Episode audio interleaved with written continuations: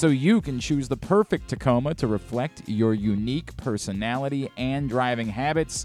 Check out buyatoyota.com for deals on new Tacomas from your local Toyota dealer today. Coming up on the program today, Terrin Vavra is off to a really hot start to spring training. I think he's hitting something like 545, if I remember correctly. Hopefully that continues. I, I think it's got a good I, shot. I'm I'm in favor of that. But we'll check in uh, down in Sarasota before Stan heads down. Get some uh, recommendations. He can tell us about what the weather looks like for you. And Terrin Vavra from the Orioles will join us here in a bit. Also coming up this morning, our friend Brad Jackson, former Ravens linebacker. We'll probably talk a little bit about what's going on, but he's got a new gig working with the Senior Bowl, so we're going to talk to him about that and some prospects that uh, Ravens fans should keep in mind heading towards the NFL draft. Our buddy B Jack, Brad Jackson, will join us a little bit later on. Um, Stan, in the last 48 hours, we've gone from, well, it's a neat little thing that the NFLPA did and having guys figure out, fill out these report cards to, in Baltimore, oh my God, everything is burning. It's amazing how it's all happened so quickly.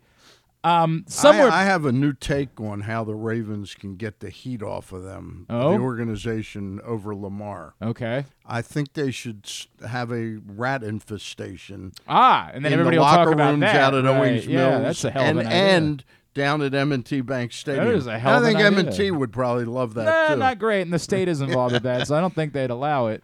Um, Jacksonville, they've got Yeah, they've- at their training facility and the stadium. well, and the, So and the Cardinals make you pay for your own food when Right. you're working Oh, out of the facility. There's a lot going on here, man. there are bigger problems. I- The the report card itself, you know, obviously the the score we talked about it yesterday. The score was alarming for the strength staff, but Yeah. but You think? the Ravens think? fired the strength coach. Right. So, you know, you look and you say, well, everything should be fine, right?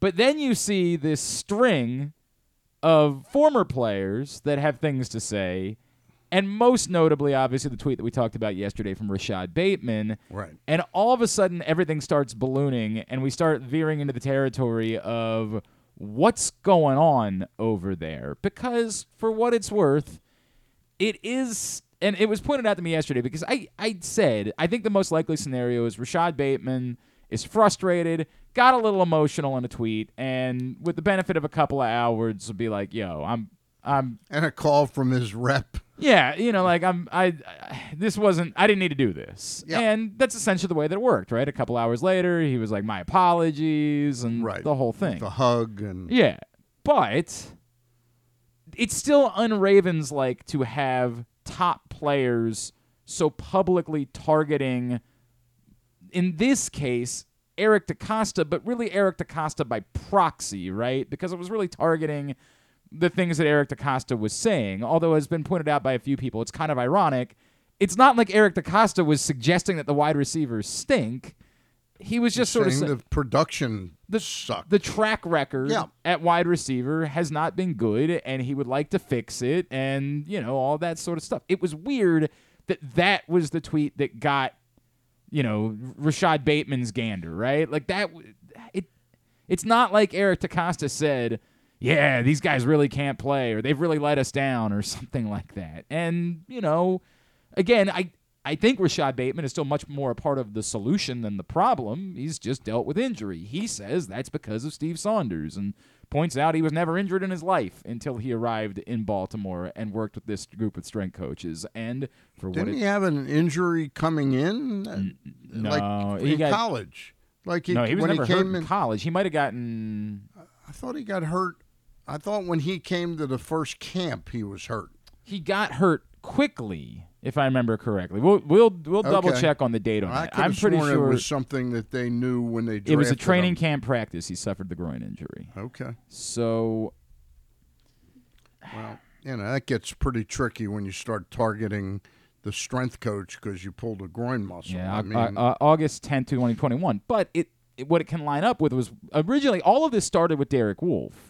Derek Wolfe was the first person to publicly come out a couple years ago and target Steve Saunders and target the way the Ravens went about doing things and said they are trying to ramp things up entirely too quickly. And this is where it kind of comes to the what is the bigger problem, right? Is there is a bigger problem? This was all unique to Steve Saunders. Mm-hmm. John Harbaugh knew there was a Steve Saunders problem, but as people point out, is very loyal and doesn't like firing people, and was was slow to recognize the How issue big a problem it was becoming in his locker room. or was Steve Saunders a reflection of the attitude and the the, the personality that John Harbaugh wants? And if we've seen at times he has pushed the envelope. The Ravens got penalized because he was trying to skirt rules about how much you practice. That is he just an old school kind of hard ass guy that's frustrated that you can't have two a days any longer Right. and frustrated about it and is on board with we want you ramping up as quickly as you possibly can. When you arrive, there's no welcome in period. It's we're going balls to the wall from the moment that you get here because that's the way that I feel like things should be. Derek Wolfe was the first to say that part of this is inappropriate, but he didn't say it came from John Harbaugh. He pointed out Steve Saunders. I feel like in the last 24 hours, we're kind of at a crossroads for the Ravens to have for some Steve Bisciotti and you know as you talked about last week, Steve Bisciotti continues to sort of not be available and not really have anything to say. But I do think at some point he's going to have to step in and make sure that when they moved on from Steve Saunders, it wasn't because, and I forget, pull up the name, it's Elliott, I believe, is the name of the assistant strength coach who took over as strength coach, isn't just going to be a different messenger with the same message that's going to continue to cause problems. Because if that's the case, it appears to be a real issue within the locker room Yeah. right now Yeah, it does. if John Harbaugh is the one that's sort of pulling the strings, you know, I right Yeah, I don't think the. Yeah, I don't think the. Well, Bateman, sort of by proxy, is insinuating it's an organizational thing, not just Eric with the strength coach. Right. He goes. He's saying, "Take care of us." You know. and if that again, if if the Ravens can say, well, we did, we got rid of Steve Saunders, there's going to be a new day around here, Right. Then I think it's, I think for the most part, reasonable people can say, hey, you probably waited a little bit too long to fix this problem, but okay, we can accept that it's fixed moving forward. I think the question is, is it fixed? Or are you just switching who the messenger is that's providing the same, Same message? message, yeah. And if that's the case, it's a bigger problem. To wit, in the last 24 hours, we've weirdly gone to a place where suddenly John Harbaugh is going to be fired in the middle of the offseason. That's not, it, it just does not work that way in the NFL. But I, I absolutely believe, and we can talk about this and tie it into the way that what they're dealing with otherwise, there is an angst. I, I said yesterday on Twitter, I have a lot of conversations with players. At no point have I gotten the sense there's any sort of like organizational upheaval. That there is, we want out. This place is a mess. This is, we, we know the places that are messes, right? Like we mm-hmm. understand them. This, it wasn't surprising that some teams graded low on everything, and the, it's not surprising at all that Washington graded low in absolutely everything in these report cards. They're a disaster of an organization. It's not surprising that Arizona graded low in just about everything in these report cards. including charging Correct. charging players for food. So embarrassing. Every other team in football is like, please spend more time at the facility. Right. We don't Eat. want we don't want you out. You could be out there drag racing. You could be out there doing. Right. We want you to be here. Please spend as much time as you possibly can here. We'll give you food. We'll give you all these things. Just be in the building as much as you possibly can. The Cardinals are like, get the f out. we get out. Go do whatever you want to do. You're not going to be here. We don't want you here.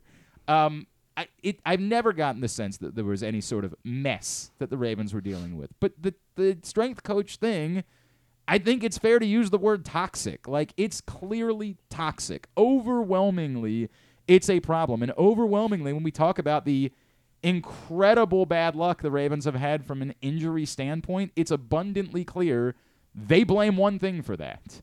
They blame it on the strength coach. So I think it's incumbent upon John Harbaugh to recognize that and to say, you know, we, we can't just keep doing things the same way around here. We have to completely change the method by which we do things. I mean, I, I'm not saying either of us have a list of injuries that the Ravens have had, Right. but like the the the Bateman injury in the in the game, yeah, I mean that one. the That one and- this season, yes. right. Was, How uh, about uh, Gus uh, Edwards and uh, and uh, J.K. J.P. Dobbins? They were hurt in game. I mean, is there something that the strength? I don't understand the uh, look. I don't know all the reasons they're saying this, but if they're saying that players are getting hurt in games because of the strength and dis- conditioning coach, I don't I don't understand how that's possible. Well, if if you go to Derek Wolfe's point, I guess, is that in training camp in August they're going 110% from the get go. Then by and that's why maybe they're ramping it up too fast, and that's why J.K. Dobbins, Gus Edwards suffer those devastating early season injuries. That was what like two years ago. I mean, ramping up in that they shouldn't have been in the games. I mean, Now, I mean, so I, somebody maybe we should try calling him this morning. Our friend Qadry Ismail, of course. Now this is what he does now for a living: is strength and conditioning type of stuff. More in the training capacity up in Bel Air, Right. And he's talked about this a number of times. Here was so a former Raven, Carl Davis, um, Right. res- was one of the players that came out. He's now with the New England, or he was this season with the New England Patriots, and he responded. Matt Judon. Okay, let me go. There's la- many layers to this. Okay. Former Ravens linebacker Bam Bradley, five months post ACL, unsuccessfully doing the same leg workouts as people with healthy knees, never sits right with me. Ruined me. That he's saying that when I was being forced to try to do workouts that I wasn't ready to do coming off an ACL surgery, that prevented me from ever being able to get back onto a field. Matthew Judon quote tweeted it and said, Ben told them to fire him. Like he's coming out and saying, I've been telling them for some time they need to get rid of this guy. Then who's, Carl ben, who's Ben? no, Ben B E E N. I've been I've been Oh, telling been them. It's tell- just the way that yeah. Um, Carl Davis responds by saying, "Crazy part is that dog went and said I wasn't working hard and I was being rebellious. I'm like, I'm not trying to get hurt again. He's talking about his own Right. rehab from an injury. Qadry responded by saying, The sad part in all of this, the strength and conditioning community at large is a Steve Saunders mindset. They give you training for big muscles that are counter to what you actually do on the field, setting you up for failure and to be injury prone. The argument is what you're te- what the strength coach has been telling them to do is not going to be what's going to help them when they actually get on the football field. They're just trying to create you know this this sort of tough guy mentality mm-hmm. but it's not exactly what's going to happen on the football field. And if your muscles aren't trained for the actual work you're going to do on a football field you're more likely to become injury prone even during the course of a football game. So even if the injury isn't specifically unique to during training right you end up finding yourself potentially getting hurt in a situation like this It I- sound it sounds like the mindset then is very similar to the strength and conditioning coach under DJ Durkin. Now DJ Durkin's strength yeah, I and mean, conditioning a little bit they- more psychopathic, I guess. No, is- but I mean, yeah. the, this I, I'm not talking about. Yeah. It's just Right. this tough guy mentality yes, that you, you're a wimp or you know the p word, Right. If you don't do what we say you Right. should be able to do. Correct. And instead of focusing on your unique situation, that was one of the things in the report card. I said we didn't feel like the individualized there was no care. individual strength plan. It was just go do this stuff. Right. And as these multiple players are kind of pointing out, that didn't make sense for them in the situation that they were in. And You again, never heard. You never heard this with uh, Tessendorf. I've never, Never heard this heard with it with anyone. Jeff Friday? I mean, I've never. Yeah. this is the first Joe time. Tessendorf was a trainer. Right. The- these guys yeah, are the right. Jeff Friday though was a strength and conditioning I've, coach. I, mean, Cur- Yeah. like this is we- Curtis Schultz famously was a strength coach around here Right. for a long time. Got uh, Tim Hasselbeck on the line. Would you like to Tim talk to- him? Tim Hasselbeck checked Yes. in this morning. Yes. Well, what the heck? I'd love to talk to Tim right. Hasselbeck for a couple of minutes. Why not? Tim Hasselbeck thinks the Ravens should use the non-exclusive tag on Lamar Jackson, and we were trying to track him down earlier in the week. Okay. You know, Tim Hasselbeck once upon a time was in Baltimore, of course, uh, hanging out with the Ravens. Uh, that's a, a lovely, pleasant supply prize from ESPN. Tim Hasselbeck is joining us here this morning. Tim, good morning. It's Glenn Clark, Stan the Fan Charles in Baltimore. Thank you for taking a couple of minutes for us. Yeah, no doubt. Hey man, uh, before we get to what you had to say about the the tag, if I could, I'm sure you've heard about all this drama related to the strength coach situation in Baltimore and the number of players, including Rashad Bateman, who have come out very strongly. Um, i- i- does it worry you at all that apparently this has been a feeling that has existed and been prevalent for years, and yet the Ravens didn't do anything about it until this offseason? Yeah, look, I, I think that you know some of the stuff that's come out with whether it's been strength coaches, whether it's been food at a team's facility, whether it's uh, you know a training staff and the kind of openness and honesty of a training staff. You know, I feel like those things in general in the National Football League have been going on for a really, really long time, and you know, obviously with what the NFLPA is doing now, it's trying to shed some light on that stuff. So I would just say, based on, you know, the various teams that I was a part of, um, there are typically issues everywhere, you know, and they're, they're typically not the same issues. Some places love the strength coach. Some places, you know, despise them. Some places, you know, guys love the, the training staff and trust them. Other places they don't. I, I just, I feel like in some ways it's nothing new. This is just more of a, you know, kind of shedding light on how the current players feel about the current situation with their clubs. Does it reflect on a head coach if something like it's it's coming out hot and heavy? Does it reflect on John Yeah. Harbaugh specifically at all? If he was just ignoring it and saying this is my guy, you know, Yeah. deal with it. Does that do, do we have to have a conversation about? Look, John Harbaugh is a highly successful coach who has won a lot, and I'm not trying to suggest this means that you know he's unqualified to be a coach or something like that. But it just seems like I can't completely dismiss the role that John Harbaugh plays when there was a real issue going on here. So anytime you have a head coach that has accomplished a lot and has a lot of control and say, yeah, the trail is always going to lead back there. You know, just like take it away from Harbaugh for a second and just, you know, um, you know, to probably take some of the emotion out of it for for maybe some of your listeners. Like look at look at the the way people responded to the training staff in Kansas City. Like is Andy Reid a uh, a heck of a football coach? Absolutely. Uh, does Andy Reid um, bring his own people to Kansas City from Philadelphia? Yes, he did.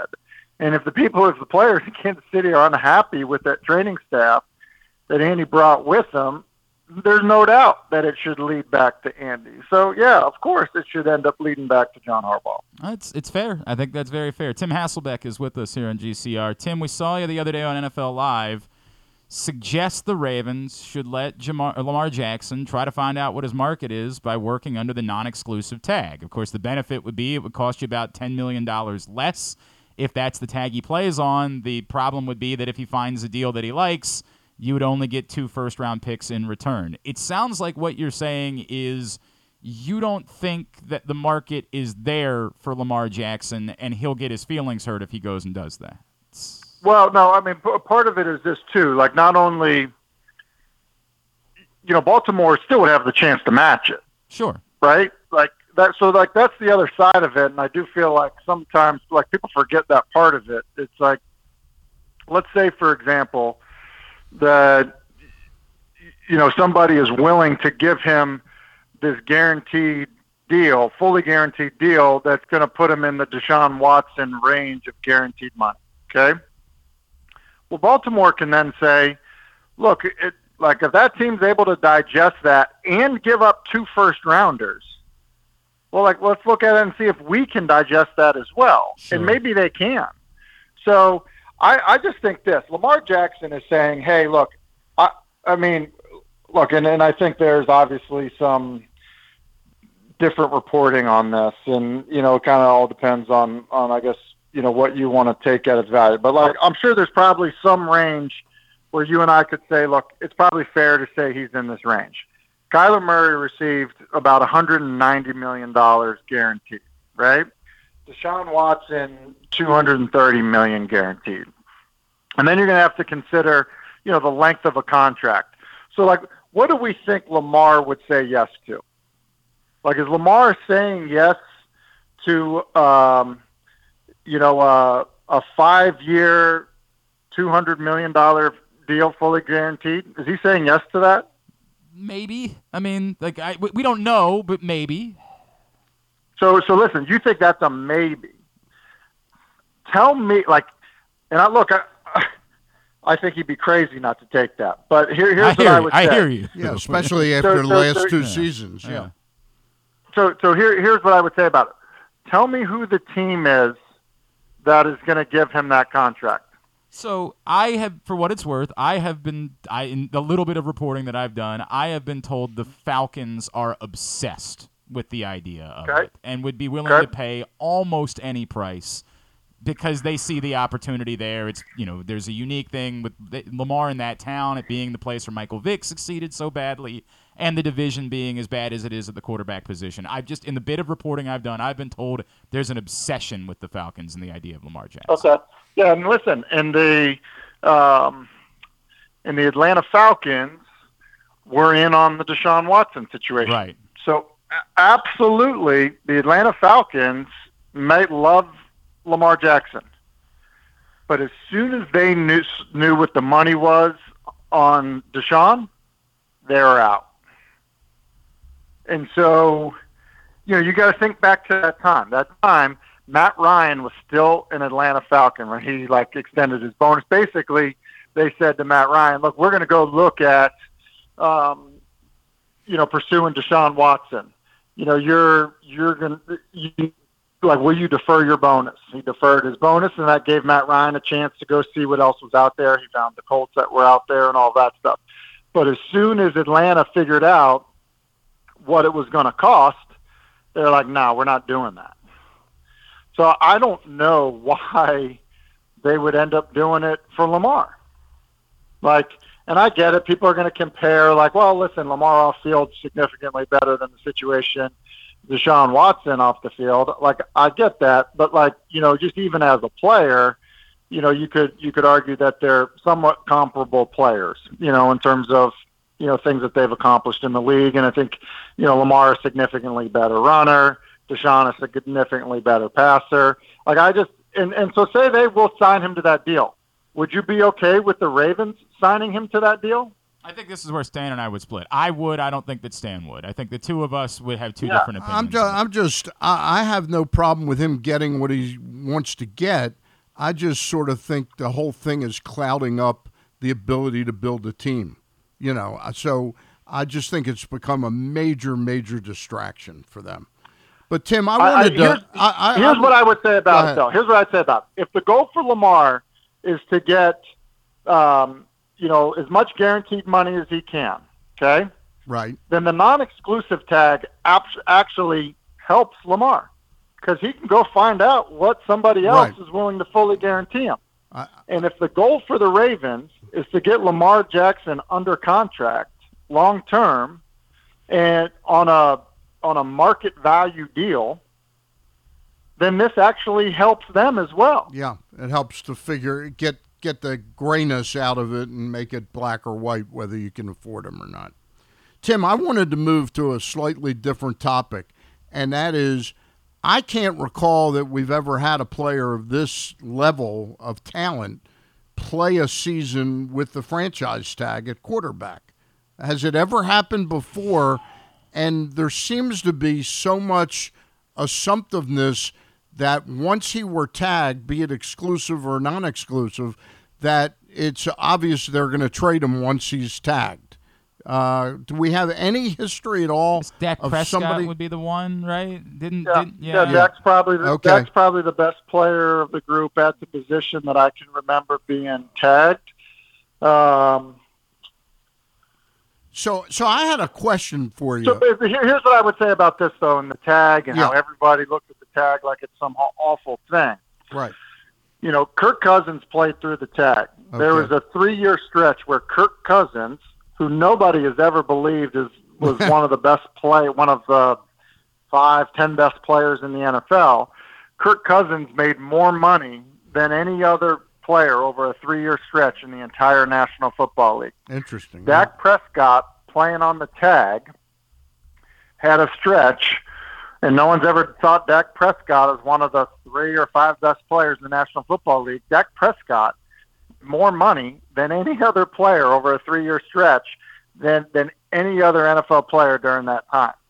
The tag is not some horrendous thing. Like I get right. it, it's not giving you long-term security and all of that. But what it does is when you play on the tag, you make a lot of money in the short term. If they decide to, to tag you again, it's another opportunity to make a lot of money in the short term. So now you've made a massive amount of money. It's prohibitive to tag you a third time. Right. And so now you have all the leverage. And so what what gets me sometimes is, is these players, and I'm all for players making as much money as possible, who think they have all kinds of leverage when the tag is still an option. Like that's the part of it. Like truthfully, if you if you're Baltimore and you're willing to guarantee him, you know, 43 million. you know, 44. over a hundred or say say 150 million over five years. Right. What if you tagged him, tagged him again? Now you've been on the hook. Now you just have him for two years. You know, call it 80 million dollars. Like Closer to now 90 you may lose probably. him yeah. after that, or 90, whatever. Two years, 90 million, sure. But but listen, you're not on the hook for for the other hundred. I, I had one more question about this, and I, I'm not an investigative reporter, or a, you know, I, I don't go out on stories, but the idea of insuring a player, I was wondering, is there anything that would prohibit the Ravens on the one-year exclusive tag where he'd make 43, 44 million dollars for taking out an insurance policy that would protect him if he were hurt devastatingly. Oh, I mean, he can do that for sure. He can, There's but what about the club no doing doubt. it? Yeah, I'm not sure about the club doing it. Um, you know, I don't know what the benefit for the club would be in doing that. Yeah, that. to try to get him to Uh, show up and, it, it- and it try and get his buy, more buy-in. Yeah. Here, here, here's what's going to happen. Here- Here's what's going to happen on this, and uh, you know, for you know, in terms of trying to get him to show up and hold out. And I get that it can ruin your your season and, and all of that stuff. I think you know a lot of times we talk about players as if you know they've all made the same money, and the reality of it is like that's not how it works. Everybody's situation is different, and so when guys decide to hold out, when guys decide to do all that stuff, you know you got to look at their their scenario. Lamar Jackson has made thirty $2.7 million playing football. Okay, so it sounds like a lot of money to everybody that's listening, all that. And it is a lot of money $32.7 million. But it's taken him five seasons to make that. And so, because of the collective bargaining agreement, because of the fine schedule, like, is it good business to be scheduled to make around $40 million in one year and then essentially be a free agent or have an opportunity to make more than that the next year to not play on it? That's more money in one season than you've made over the last five. So, like, look, I and here's the thing. I, I think the Ravens would much rather like to have him on a long term deal than have him play on the tag. Yeah. I just think that they want to make sure that it it's good for the team and for the player. And listen, all of this is without like discussing like what you actually may feel about you know the long term prospects of him as a player, you know, and his health and his development and all of those things. So I, I just think like look, it, it's hard. And look, Dak Prescott did it. Dak Prescott, you know, stared walking away from life changing money to play on the tag. You know, coming off the season, I think he had probably made at that point, Yeah. you know, roughly five to seven million dollars playing. No question. So I'm not saying guys won't do it, but like Dak wasn't going to hold out. I mean, he was going to show up. Yeah. He didn't make any real money yet. No, no doubt. Hey Tim, I really we are up against a break. I can't thank you enough for taking some time for us this morning. I know it's at TT Hasselbeck on Twitter. Really appreciate doing this. We'd love to do this again Thank down you, the road, Tim. man.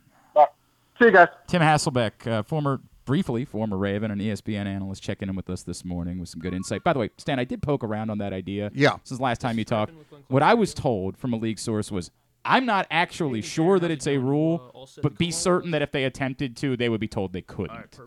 Because That it, ownership would be told. and and what I was told was that essentially you would create a scenario where you could just always go on a series of one year deals and contracts wouldn't matter because you could just say, well, we're always going to ensure your well, the, co- the the the difference is the cost of it is not insignificant. Un- no, no debate Yeah, about that. yeah. But what I was told was that the league would make sure, even if for some reason it's not written in as a like, it, what I was at when I asked that my source, sense. they said even if it's not written as a rule, the league would make sure that the, the Okay. owners were told you couldn't do that. Okay. So I did do a little bit of work on that this week because it, it did. Okay. You know, I filed it away. I meant to tell you that when I talked about it. I, that was the answer I got. So I can't tell you definitively it's a rule. Just they wouldn't be allowed to is what I was told.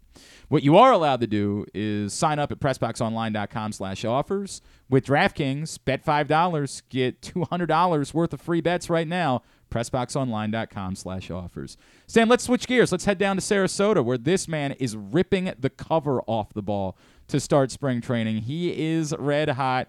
He is Terrin Vavra of your Baltimore Orioles, and he's back with us now here on GCR. Terrin, it's Glenn and Stan in Baltimore. It's great to catch up with you again, man. Thank you for taking the time for us. Yeah, thanks for having me, guys. Uh, dude, what are you, what's in the water down there right now? Like, what's what's going? How do we how do we keep this up for the next six months? Yeah, I think uh, you know it's been off to a good start. Uh, we got a great group here that uh, it's a lot of fun to be around. And I think just kind of a lot of excitement going into the year this year. So um, I think that's just been kind of the key um, for a lot of us uh, starting out. Terrin, you're hitting 545. Hang on, you're really underselling this. you're hitting 545. Are you are you a superstitious type? Is there anything that you've been doing this week that you say like, well, I, I got to make sure I keep having fruity pebbles for breakfast or something like that? uh, no, not quite. I mean, I'm okay. kind of you kind of realize that in pro ball you do it every day. There's um, you know the superstitions are kind of hard to keep up, especially when you look at you know over the course of six, seven, eight months. So um, no, just been trying to you know see the ball, hit the ball, and uh, um, you know, try to try to get myself on base and um, yeah, just get back into the swing of things. Terrin, the one thing I can do for you is not get you on my fantasy team. Yeah, it'll help. That I would that would help it you would tremendously. Everything would be ruined in that moment. Yeah. Hey, I, I'm wondering, I'm wondering, a player of your standing, are you looking around and saying, I don't see a regular spot for me, but I'm versatile enough to eke out, not eke out, uh, carve out a regular place for yourself, but it's playing a lot of different positions. Is that how you sort of see yourself at this point in your career with this ball club right now? Yeah, I think uh, you know we have a ton of guys that um, are pretty dang good, and uh, you know cracking the lineup is is definitely you know tough. Um, so just the more positions I can play, the more I can uh, just put myself in a situation where I can get in the lineup uh, and, and help out both, you know, not only just offensively but defensively as well, and be able to play a solid um, defense wherever position I'm at. I think, um, you know, that's something that that goes a long way in this game, and I think there's a place for that. And uh, you know, I think it can really help team teams win. So, uh, yeah, I think that is kind of something that I'm learning to try to embrace. Uh, it can be, you know, this time of year when you're trying to learn a bunch of different positions, uh, it can be, you know, a lot, but something I'm uh, you know, welcome to, and uh, you know, I like the challenge. I like the the the idea that um, you know I'm doing more so I can continue to help this team win. And just a quick follow up: is that something that that Brandon and you have discussed? Is he transparent yeah. in his communication with you? Yeah, the coaching staff has been great. Um, they've kind of, you know, spelled it out that um, you know I need to show that I can, you know, be able to play anywhere, and um, you know, it's uh, matchups are big in today's game, and um, you know if I can can in the lineup, whether it's playing third base, second base, outfield, uh, wherever it is, um, uh, then then you know it put probably put their team in a in a good chance to win uh, if the matchup's right. Probably not going to be called upon to pitch uh, because they changed the rules in baseball. Catch. Probably won't be the option anymore. Terrin Vavra with us here on GCR. Hey, Terrin, what did it mean to you to be a part of that last season? To, to, for your first taste, a lot of guys come up and their first taste of Major League Baseball is meaningless, right? Like they show up and nobody's at the ballpark, and you know, yes, it's the big leagues, but it's not the same. What did that mean for you to be a part of that, and how much did it maybe intensify your desire to be a part of this thing moving forward that clearly is building in Baltimore? Yeah, I think the excitement uh, just in the community um, and even in the locker room um, was just super awesome to to see. Um, you know, when you're in the minor leagues and you're coming up, there's not always that that level of excitement. Um, you know, you get to play with some good players along the way, um, but ultimately, when you get to this stage and feel that excitement, uh, kind of all you know culminates, and um, it's it's pretty cool. So that was something that I'm very grateful. You know, looking back on, and I think uh, you know will be be very helpful in the future. I got two quick questions, and they're not about Terrin Vavra. Uh, one is Tyler Nevin. You were traded with him from, from the Rockies to the Orioles. Uh, I guess you're aware of how well he's playing, given an opportunity in Detroit. Uh, he, he went deep yesterday. I know. Yeah. I mean, is he somebody that you've got pretty good faith in that he's going to make the most of his opportunity in Detroit?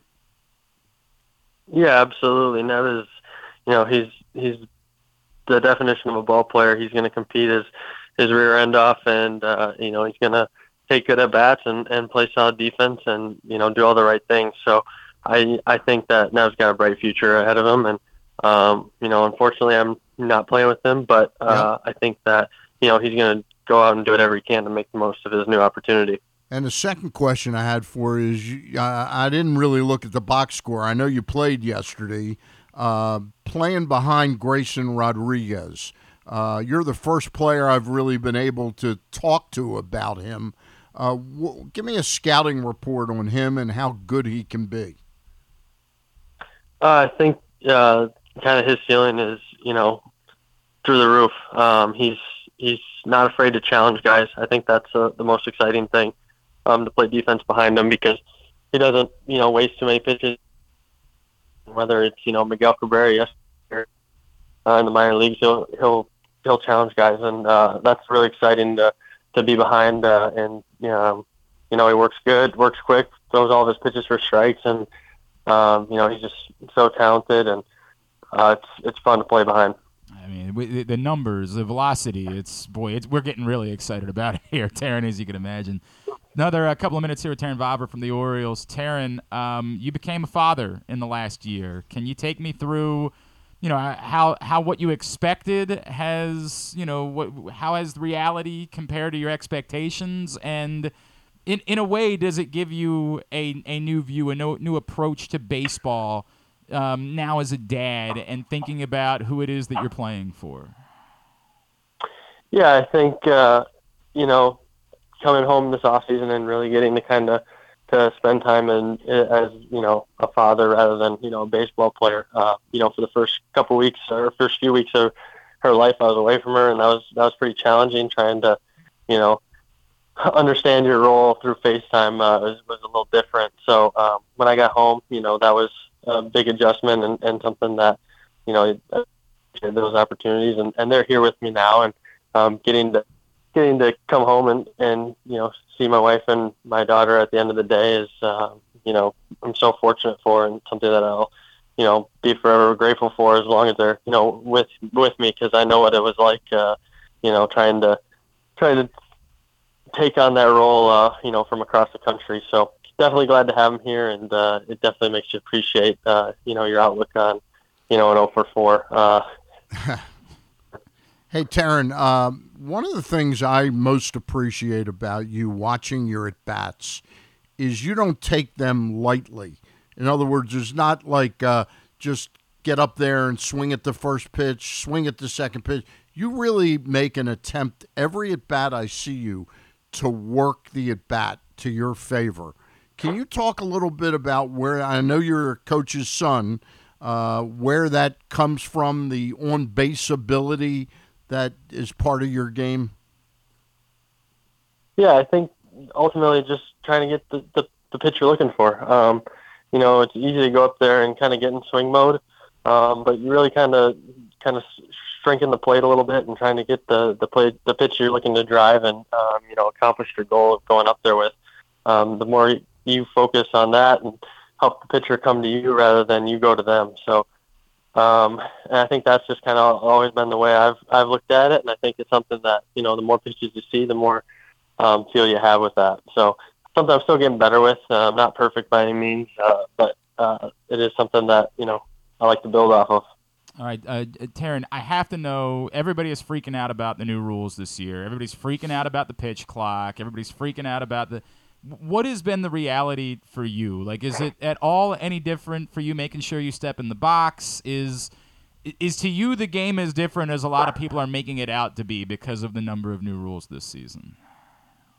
Um, I don't think so. I think that you know ultimately this is you know the best for the game, best for the viewer uh, experience. Um, it does change your you know um, your routine in between pitches. You kind of have to be you know a little bit more uh, conscious of that clock. It's it, and but once you get kind of used to it, I think it just becomes part of your new routine. So I think right away that's kind of expected for people to kind of be up in arms a little bit with it and um, you know have their opinions. But I think ultimately it'll be something that kind of becomes normal, and uh, you know people learn to appreciate. Is it easier to learn multiple positions when you're in a post shift level of baseball and you don't necessarily have to be in like a thousand different spots on the field at all times? Yeah, I think I think it does does matter, especially you know playing those corner positions first. And you have to go into cuts and relays, and you know you might be in if you're if the shifts were allowed, you might be halfway across the field and be obligated to get to a completely different spot. So uh, I think it does matter a little bit, but ultimately you play the game enough, you kind of you kind of learn to see where where everyone is um, on the field, and and uh, you just you know when you're playing that position, you got to do your best to, to to find that spot.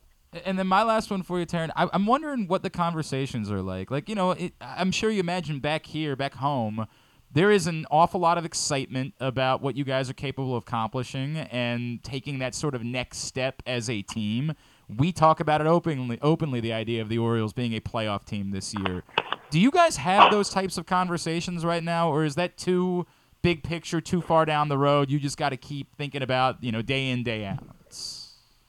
No, I think I mean the reason we're here is to win a World Series. I think that the reason they brought this group here is, um, you know, to that ultimate goal, and uh, I think it'd be kind of naive of us not to not to expect that that level of play. So, um, you know, there is there is real um, you know hopes and, and aspirations to do that. Um, we know that um, we're young and we we got a lot of like learning and developing to do, but ultimately we wouldn't be playing this game if we didn't think we could uh, to accomplish that. So that's what we're here to do, and that's kind of the goal each and every day we show at the park is is win the day and uh, and put us into a good position to do that. I love that. Love everything about that. All right, Stan's headed down to Sarasota next week. Give him one recommendation. Give him one restaurant he should check out. Give him one something he should do. I know you guys don't get a lot of time to actually like visit town, but give him something for when he heads down next week. It's just not All the right, not our- the top, not the topless bars. Right. I don't think Terrence Yeah. knows. No, no. Um, but I, wa- I can tell you our, our favorite spot um, between me, um, Rutch, Stowers, um, Gunnar. I think our favorite spot is a place called Bavaro. So you have to check that out. It's an Italian spot, um, and uh, yeah, we've we we're frequent visitors there. So All right. Please tell me that like you guys, particularly, no offense, but particularly Adley, nobody nobody ha- has to pay for a meal down there, right? Like everybody's taking care of those, aren't they? uh, we we take care of each other. right, uh, all we- right, all right. Yeah, we'll, we'll take turns. Right. Um, uh, Terrin, everybody can give him a follow on uh, Twitter at Terrin Vavra too. What about on Instagram? Are you on there? I think it's yeah, I think it's the same thing. All right, give him a follow in those places. Terrin, best of luck this season, man. Really appreciate you taking a couple of minutes for us this morning. All right, appreciate you guys. Thank you. Terrin Vavra with us here on GCR. And of course, as he says, the goal is to win a World Series. If you want to get ahead of that, you can go right now to birdlandsports.com and you can get your 2023 World Series champion t shirt, which is available right there. You see it. Go to birdlandsports.com. Other great uh, t shirt designs like uh, the birds and the style of the wire font. Which one did you take last week? You took. Um, I took something about uh, something about 1983. Want to party like it's 1983? Yeah, yeah, exactly yeah, right. I dig that one as well. Of course, the uh, the birds are coming T-shirt like Omar and the Hillbilly Hayes, very popular designs. Uh, for Orioles fans, by Orioles fans, birdlandsports.com. Check that out today. All right, a uh, lot to do. Appreciate uh, both Tim Hasselbeck that and was great stuff. Terrin Vavra joining us. When we come back in, I want to just dip a little bit more into all the conversation from yesterday and, well, you know, sort of sort through more of that. Plus, Brad Jackson is going to join us early in the 11 a.m. hour. That's all on the way. It is a Friday edition of Glenn Clark Radio. Stan the Fan Charles in studio. The Baltimore County Police Department is hiring. Entry level officers start at over $60,000 and over $64,000 for lateral officers, with $10,000 signing bonuses available. Plus, cadets start at over $32,000. Great benefits are available like medical, dental, and vision insurance, tuition reimbursement, 15 sick days per calendar year with no limit, career advancement to more than 20 specialized units, and more, with further incentives for military service members and veterans. A passion for service, a career for life with the Baltimore County Police Department. Find out more at joinbaltimorecountypd.com or call 410-887-5542. Must be a United States citizen, have a valid driver's license and a high school diploma or GED equivalent. The latest edition of Press Box is available now. On the cover, Luke Jackson profiles Orioles phenom Gunnar Henderson, breaking down how he was able to become the top prospect in baseball at such a young age and what could be next in his first full MLB season. Also inside, we meet lacrosse players from the men's and women's college programs across the state, and Bo Smolka breaks down another year wide receiver issues for the Ravens. Press Box is available for free at over 500 area locations, including 60 Royal Farm stores, and you can always find the entire edition, as well as the best daily coverage of the Orioles, Ravens, and Terps at PressBoxOnline.com. Have you experienced hardship due to COVID 19 and want to start a new career path? Look no further than CCBC. Starting in March, CCBC offers short term career training programs like real estate sales. And the best part funding is available for those who qualify. Real estate sales is a lucrative career that can provide a stable income and flexibility. With CCBC's real estate sales program, you'll learn everything you need to know to get started in this exciting field. Call us at 443 840 2222 or ccbcmd.edu to learn more. CCBC Real Estate Sales. Your new career starts now with funding available. 443 840 2222 or ccbcmd.edu. That first sip. That first bite. Mmm. Start your day off right with a delicious breakfast at Royal Farms. Choose from a fantastic selection of fresh Royal Farms breakfast sandwiches and top it off with a rich hot cup of the freshest coffee in the world. At Royal Farms, breakfast is available day and night.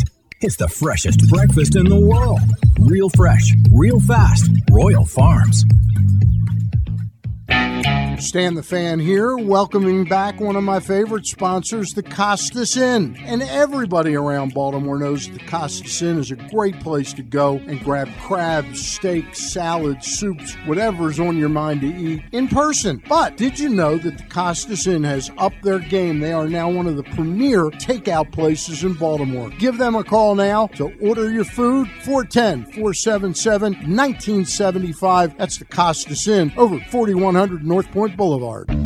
Make the most out of every day in your Toyota RAV4. Available in hybrid or gas only models. A RAV4 can get you where you want to go in style. Check out buyatoyota.com for deals on new RAV4s from your local Toyota dealer today. Check out PressBoxOnline.com every day to find daily winners and betting advice from Jeremy Kahn. And if you want some advice about life decisions that you probably shouldn't make, here's Glenn Clark. Back in here on GCR. Remember, gambling can be fun, but you should set a limit and stay within it. Remember, if you or a loved one has a gambling problem, call 1 800 Gambler 24 7 for free confidential services or visit helpmygamblingproblem.org. Stan, uh, only because we just talked about it, I'm going to go a little out of order. Brad Jackson's scheduled to join us in about 10 minutes. Let's take these 10 minutes. I just brought it up with Terrin Vavra we saw it last weekend. A lot of hullabaloo about the pitch clock and particularly the situation in the Red Sox Braves game where they went ahead and called for the third strike mm-hmm. on because the the batter and I apologize I've already forgotten the name wasn't in the box in time. Right. The opinion that I talked to Steve Johnson about this, talked to a few people that y- you want it to be a rule and you have to enforce it and order it for be a rule but you don't really want it to end up affecting a game. You don't really want this to end up becoming something that creates a storyline in a regular season game. I have heard suggestions like maybe you tinker with this and like on the third violation, that's when you end up penalizing them what do you make I was of just, all of it? When I was driving in, I was listening to Jim Bowden's on the uh, morning show today with uh, Dan. What's his name? Dan Grossi. Uh, I, I never. Dan. He, Steve. He's sitting in for Steve Phillips. Oh. Uh, Dan Mm. Graziano. No, Dan or- Graziano. Yeah. Okay. yeah. Oh yeah. Sure. So he's sitting in with him, and they they were talking about this, and and Bowden says, "Look," he goes, "the vast majority of players that I talk to, and and executives and and people that just work in front offices." Are ecstatic about these Sure. rules that they are really going to take off 25 or 30 minutes of sort of dead time in a lot of games. I mean, you're still going to get outliers, games that last 315, 330. because guys, you you know. know, foul off twelve pitches and at a bat. but so far, we are seeing an uptick offensively from the shift rule. uh, and and I gotta I gotta take that in stride because you're also getting a lot of second string, third string pitchers. That's right also now. true. Yes. Uh, but but that this thing is not that big a deal to the players. They're going to get it. They're going to get it quick. And he said, and he then complimented. He says, "I think the umpires are doing it the way you have to do it. If it's going to be serious, You have to. got to you got to set but, the tone." But do you worry about it becoming like? And it, look, this is extreme, but the scenario is it's opening day. You got a packed stadium. Adley Right. Rutschman's up with the bases loaded in a five-four game in the ninth inning.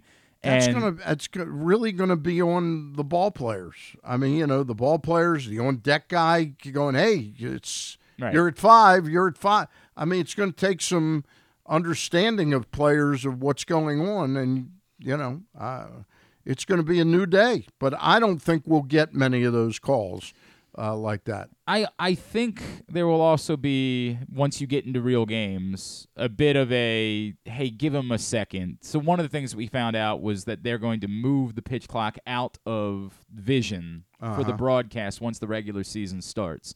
And the comparison that was made was hey in, in the NFL we regularly have these things pop up where you look and it looks like a play is on zero and a team snaps the ball and they say well we give a a second of leniency for the official to notice the clock, and that's the way that it works. I will say that the the bothersome thing for me is how the mechanism is going to be in place for the pitcher to kind of be able to see it, but not the fans be able to necessarily see it on every single pitch because it feels like now you're not playing baseball, you're playing rush ball. You know, that everything's rushed, everything's on a clock. And the beautiful part of baseball, if you a- go back yeah. to Roger Angell's, Yep. the uh, summer game, was that there is no clock in baseball. Well, now there's clocks on uh, a lot of things. Do you think that if it does alter a big situation, they would be interested in in changing things a little bit? I I. I, I, made the comparison stand at the end of the Super Bowl, but what, what I said was, hey, look at the end of the Super Bowl. You can be as mad at the players decide at the end of the Super Bowl. The Chiefs designed a great play to get a receiver open. Mm-hmm. James Bradberry got beat, and he grabbed. Right. Like you can be mad because you want it. You don't want it to be a, a flag, but like the players decided it. James Bradberry knew exactly what he was doing in that moment. He was beat and he grabbed, hoping he could get away with it. Yeah. He didn't. That's the end of the game. This would be different because it would. You could say, well, hey, the player decided it by not getting to the box on time, but it's not a baseball play, right? Like it's not an outcome type of play. Yeah, it's a it's a new it's it's new for everybody right now. I mean, you know, I- I, I, just think I find it I agree that I like the spirit of the rule. Uh, That part, I, I think it needs to be a rule, and I think that it is done for good reason. Right. To say we need to make the, the product on the whole more palatable for the greater number of people that we can. Uh, Baseball fans would tell you I wasn't really all that concerned about it. It was fine for me. Right. But for a dad that wants to take their kids to a game, you know, now you're telling me, hey, if the game starts at 6:30 and there's a chance that it could be over in two and a half hours, maybe I could take my kids out to Yeah. a game on a Yeah. Tuesday night, something like that. Yeah, I, I I think you you gotta right from the get go. You gotta, especially that's that's the beauty of spring training, is the outcomes. You know that game was going to most likely end as a tie anyway, Mm-hmm. and they stopped ties after nine innings, pretty much. you That's know. true. Yeah. That's true. I look. I'm not. I'm not gonna. I, Uh, here, here's an interesting thing for me. I've been preaching for about four or five years about the pitch clock, Yes. the uh, electronic umpire. oh, yeah. you know, robo, about the robo umpire, umpires, yeah. robo umpire, and how much faster I think that's going to make the game. I wonder if in two years, if that's instituted, that they don't feel the need for the pitch clock any longer. that that they'll say now we've overfixed things, Yeah. because games are 150 right. and fans don't, you know, they, it's too rushed. Mm-hmm. And I wonder if in three, four years we aren't sort of easing the pitch clock by saying, "Hey, this other thing," because that's been my That's that's been my take on this is that the uh, robo umpire will speed the games up by 15 or 20 minutes. And I don't. I don't necessarily disagree with that. Although you know, I don't have any hard data. I just Right. I observe how much it's now. Look, this this this thing now. They may say, you know what? There is no need for robo umpire because the game is sped up so much. But that was never the intention of the robo umpires to speed up games. Yeah, it was just to get it the was calls just to get right. the calls right, Right. which I'm all in favor of. Yeah, I'm certainly in favor of that as well. It's not the getting them right; it's getting them consistent, where hitter and pitcher know what's going to be a strike night in and night out. What did you make of the Orioles sending Adley Rutschman on the road with with Grayson yesterday? What did you make of that? Um, I you know I didn't even pay attention. It was a road game. It's clear that they want their best catcher to to get used to catching him again. They have a relationship already, but I think they feel, hey, this is such an important relationship that we want it to go the right way. Okay, and that's the sense that I Yeah. got as well. Yeah. I, I thought it was kind of I, I don't know in a way. Uh, Where did they play yesterday? Did- In and- Lakeland? Yes, correct Yeah. in Lakeland, where the time it's Tigers. not a short little, you know, it's probably No, an hour and 20 Typically, minutes. they you would think that they normally th- for those that don't know the way that it works in spring training is your guys that are your guys. You don't feel the need to send them on Right. the road. You send a B squad on the road, And you, might send- include one May- one right, yeah, regular or maybe. two regulars, but Something not like that. six or seven. but- Typically, you send a B. The fact that it was specifically Adley Rutschman Right. that they sent on the road with Grayson Rodriguez pitching to me was a statement about we. The, Grayson Rodriguez is so important to us. Is such an important part of this puzzle that we're not even going to mess he around. more important than Lamar Jackson is to the Ravens? No, boy, you're really. This is a guy. I don't think so, but I don't think so But you know, like I- you could you could make an argument. There's a comparability to if this is going to work, that you need to have this person. I don't, I don't know, um, but he's so important to us, and we know how important he is. That even on the second day of March. We're not going to mess around with Grayson Rodriguez working with another catcher. Right. We, it's so important to us. And really, it came off like it's so important to us that he be ready now Yeah. That he's got to be ready to go for when he's on a mound. The, the idea, the game plan is to have him start at the big league level. Correct. Uh, you know, no question about it. and and we think it's critical to our success this season that Grayson Rodriguez be ready to go. That there's not a easing in process. That he is ready when we get to that date. And so I, you know, that felt. Do we have a minute or? or Yeah, I can give you two minutes. In fact. Okay. Yeah. Uh, just one thing, you know, because I'm working on my baseball power rankings. Yes. The Dodgers. It's really interesting. I intuitively, because they didn't sign Turner, uh, Justin and, and Turner, were, or Trey you were Turner. kind of down on Gavin Lux, right? I was Like- down on his ability to play shortstop every day in the major leagues, but now I just heard today. I, I know he's out for Right. the season now, but they said, well, you know, Miguel Re- Rojas is not going to play for Team Venezuela. He's decided to stay back with the Dodgers because he's going to be the everyday shortstop. And they said they got this guy, so they got a rookie at second base, mm-hmm. Miguel Vargas, who's supposed to be a pretty good, real good player. But they had a guy that I don't think really was a shortstop at short. Now they got a guy who can't hit at short. But you know who's playing third base instead of old reliable Justin Turner? Max Muncy is going to play third, third, base? base. Really? And I don't see him, I see that being fraught. So suddenly you got an infield Right. of two rookies. of uh, a, two a- a rookie- first uh, baseman yeah. playing third base. Oh God! Yeah, I mean uh, that's. I don't think that sounds palatable at all. What did you think of uh, since the last time we talked? Uh, Manny Machado got his contract from the Padres. What did you think about how that all played Good, out? good for him, and uh, clearly, any of us that were sort of critical of him bringing it up right away, uh, he he handled he handled his business. I wish we could get the Lamar Jackson signing All that right, quickly. would be nice, wouldn't it? Yeah. God, it would be nice. Yeah. Want a deal? Okay, here's the deal. Yeah. Great. Obviously, it's not a, the salary cap, of course, Uh, being the yeah. you know the issue. All kinds of differences. Correct. but- Makes a huge difference there. look, uh, Peter Seidler, uh, the owner of the, uh, you know, the main guy uh, as spokesperson and owner of the Padres, wanted to get that deal done, and uh, he said so, and they went out and got it done. Done deal. And and uh, look, it's it's got to be an exciting time to be a Padres fan. Will it guarantee that they win a World Series? Nope. Nope. Not at all. Just not the way the baseball works. But, they've got a manager that makes it a a better possibility. You and I share an affinity for the man. You and I share a Melvin is really strong, strong affinity. Uh, I had a little bit of time with him in Arizona and was impressed. overwhelmed by by how remarkable I found Bob Melvin to be. I think the world of Bob Melvin, and I do agree with you. I think that makes a significant difference for the Padres' chances going into this year. All right, winding down hour number one of today's show. Don't forget, if you haven't picked up the print issue of Press Box yet, go get it right now. Gunnar Henderson's on the cover. Great story from Luke Jackson about his meteoric rise. A lot of uh, local lacrosse content in there, meeting players from around the state. It's available for free at your neighborhood Royal Farms, any of the hundreds of locations around town where you find Pressbox, and you can read it all at PressBoxOnline.com. Stan, I've known this man. I mean, I think we both known this man for a very known, long time. I've known him a long time. Very long time. I don't, did not don't like him much. Oh man, you should. I've got some. I actually have some stories about this guy.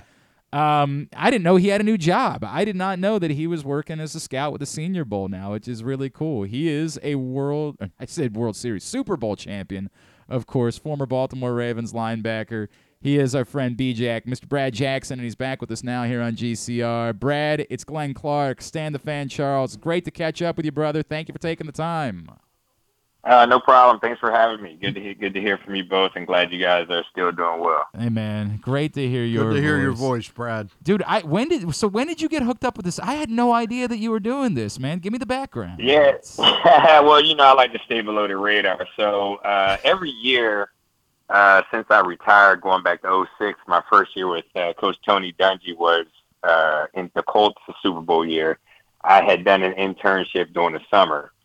Um, and so I've done it throughout. In 06, I was uh, with Coach Dungy. They won uh, they won the Super Bowl. Seven, I was with uh, Jack Del Rio. 08, I actually did Coach Harbaugh here in Baltimore his first year. 09, I had did with the Jets and Big Daddy Rex Ryan.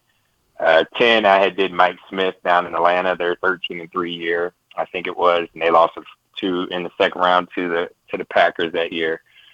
Uh, and then eleven, I did Uncle Hue out in Oakland. Twelve, I was in the hospital with blood clots and almost died, so I, I missed that year. Uh, 2013, I had did uh, Coach John Fox, who I played for in Carolina when I left Baltimore, and Jack Del Rio was my defensive coordinator. So that was like uh, so I had did that in 13. Uh, 14, I had did Marvin out in Cincinnati. Uh, took 15 off and did 16 uh, also with Marvin. And then um, 17, my my baby girl, you guys know, played softball. Softball, yeah. So she played international for Puerto Rico, and then 18 was her senior year. So uh, I kind of took off junior, senior year of high school because that was like his last year of summer ball before he went to uh, go play baseball, and uh, and then um, Ari, my baby girl, her senior year. So I didn't miss any of that stuff, uh, and then moved them into college on those two years that I took off, and then uh, 19 I kind of like I did some scouting stuff, and then 20 was COVID, uh, and then kind of I, I ended up meeting Jim Nagy, who was the executive director. So for the listeners don't know, Jim has six Super Bowls. Uh, he was a, part of New England guy, worked with Phil Savage, who obviously you guys know very well from being here. Sure. And then uh, Phil was, uh, um, and then Jim, who now runs the Senior Bowl, started a program uh, actually a couple, I think it was 2020, 2021, uh, and it was for former players, not necessarily minorities. So it was former players. So actually, other former Raven, Adam, and, Adam Terry, and I we went to what he does in June called Scout School down in Mobile, Alabama, at the Senior Bowl headquarters. And basically, it takes former players through the whole process because a lot of times, and even this was my experience, a lot of former players don't really get on to the scouting side. I know we know Ozzie Newsome did, but Mhm. you know people don't know that Ozzie was actually a coach. Stan probably knows this because he's older than both of us. But Ozzie was actually a coach and a scout at first when he started with the the then Browns, who are obviously are now Ravens. Yep. Uh, and then he kind of did both and transitioned over to because Mr. Modell, God rest his soul, thought that Ozzie had more uh, impact on being able to look at the guys that they draft, and that's when obviously Phil Savage and all those guys came over um, from Cleveland, and so uh, it was just a great process. And then so it's you know with uh, my youngest finally graduating from Georgia Tech, her softball career and is over. I was like, well you know, I, I have nothing to do with my time. I sold a couple companies that I had started, so uh, God has, has blessed me tremendously. And so then uh, last year, I the last two years, I kind of helped out with uh, scouting linebackers. And then the more you learn and grow, because obviously that was the position I'm most comfortable with. And and then this year, uh, you know, I was the Northeast area guy, and uh, so they were like, "What do you think about having a Northeast?" And I was like, "I don't really know." Uh, and it's obviously guys that are on the watch list um, that Jim confers with teams because obviously he had four Super Bowls in New England, uh, and then he had two Super Bowls in Seattle after Jim went there. And then what happened with his situation was his family, his wife, who is actually from Mobile, uh, was like she was tired of him being on the road all the time. And Phil Savage, as you guys know, was transitioning back into the NFL as special consultant Jets, with yeah. our own Joe Douglas, who's the general manager uh, with the New York Jets. So with Phil, you know, transitioning back into the league, it was a great opportunity, and it, so it kind of worked out that Jim and his wife's family being from Mobile, he was able to come back and bring all the expertise and, and do those things. And, and Jim, 100% will be back in NFL. It's just, uh, I mean, he's, I, I know he's had interviews out there before for high-ranking positions, so it was a great opportunity for me to kind of, you know, with the extra time that I have on my hands uh, now to kind of take what I've done with the coaching and the scouting. And so with all those internships tied together, I've always been connected, as you guys know from our years of talking and me doing media to help me be better in the media because I'm I'm on the ground. You know, I'm I'm doing all the things. I'm doing all these internships. I'm in behind it. I'm coaching linebackers and you know, when I was at all these places, I would also go spend time in the scouting departments because I had nothing else to do but kind of pick the brains and learn from people. So, you know, a lot of times people say, you know, I'm mid 40s, you know, now, so maybe a little bit late to the game, but uh, that's how I got started in this. And so, uh, you know, helped out the Senior Bowl, and then there's some guys, you know, um, that I found here in the Northeast, a couple kids out of Shepherd University.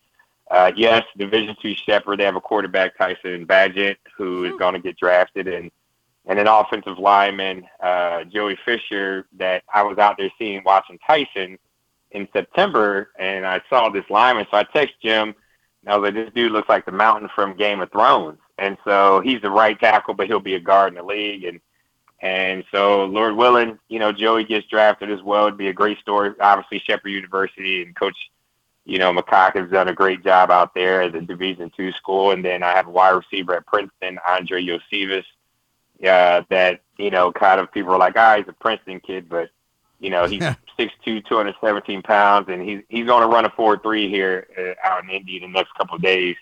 Uh, you know, NCAA track guy. So, and there's a, bunch of guys. So I had University of Maryland. So we got, you know, there's obviously a, a ton of talent there.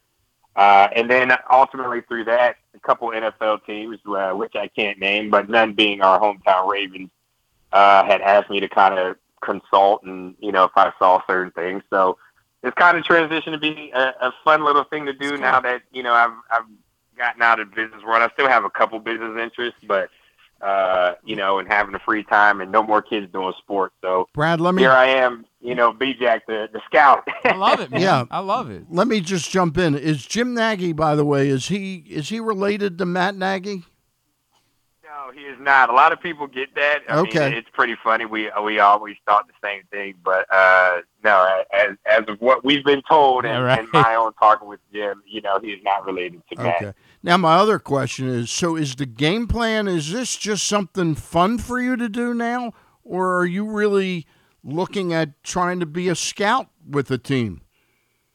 Yeah, I mean, it, it's nothing fun to do. There, there's work involved. I mean, I, I probably went to probably 11, 12 weekends. I was at a game. Uh, I went to some schools, obviously, the Towson, uh, you know, I had to go watch practice because you just don't have time to go to all those games. Uh-huh. Uh, you know, there's a couple players that, you know, at Bowie and Howard.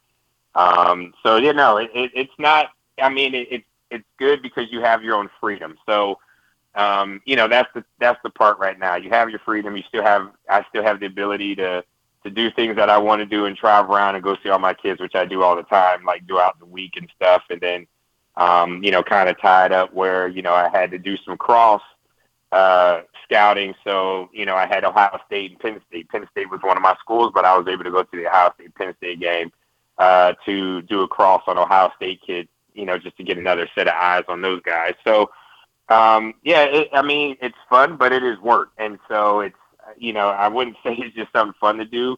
Uh, you know, I've always had a keen eye for, and, you know, from what coaches and people in the business have said. And, you know, I've had conversations with Ozzie in the past. You know, Bill Polian when I had helped out at Indianapolis, I called him and was like, you know, this guy's got major talent. But at that time, it was more important for me to be a father Mm-hmm. and raise my kids and be home every day because unfortunately, if you're on the college side of scouting, you know, you're on the road 200 days a year, 150 to 200 days a year.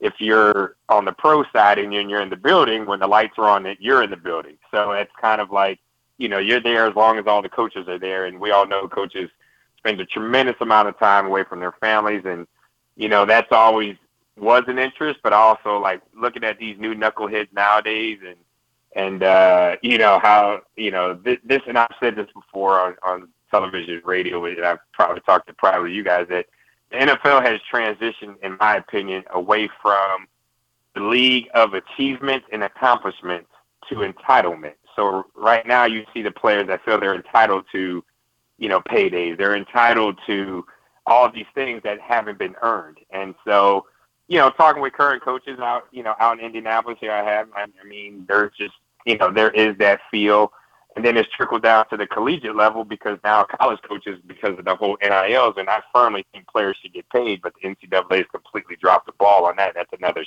discussion for another show with you guys. We could do another six But, hours. you know, that.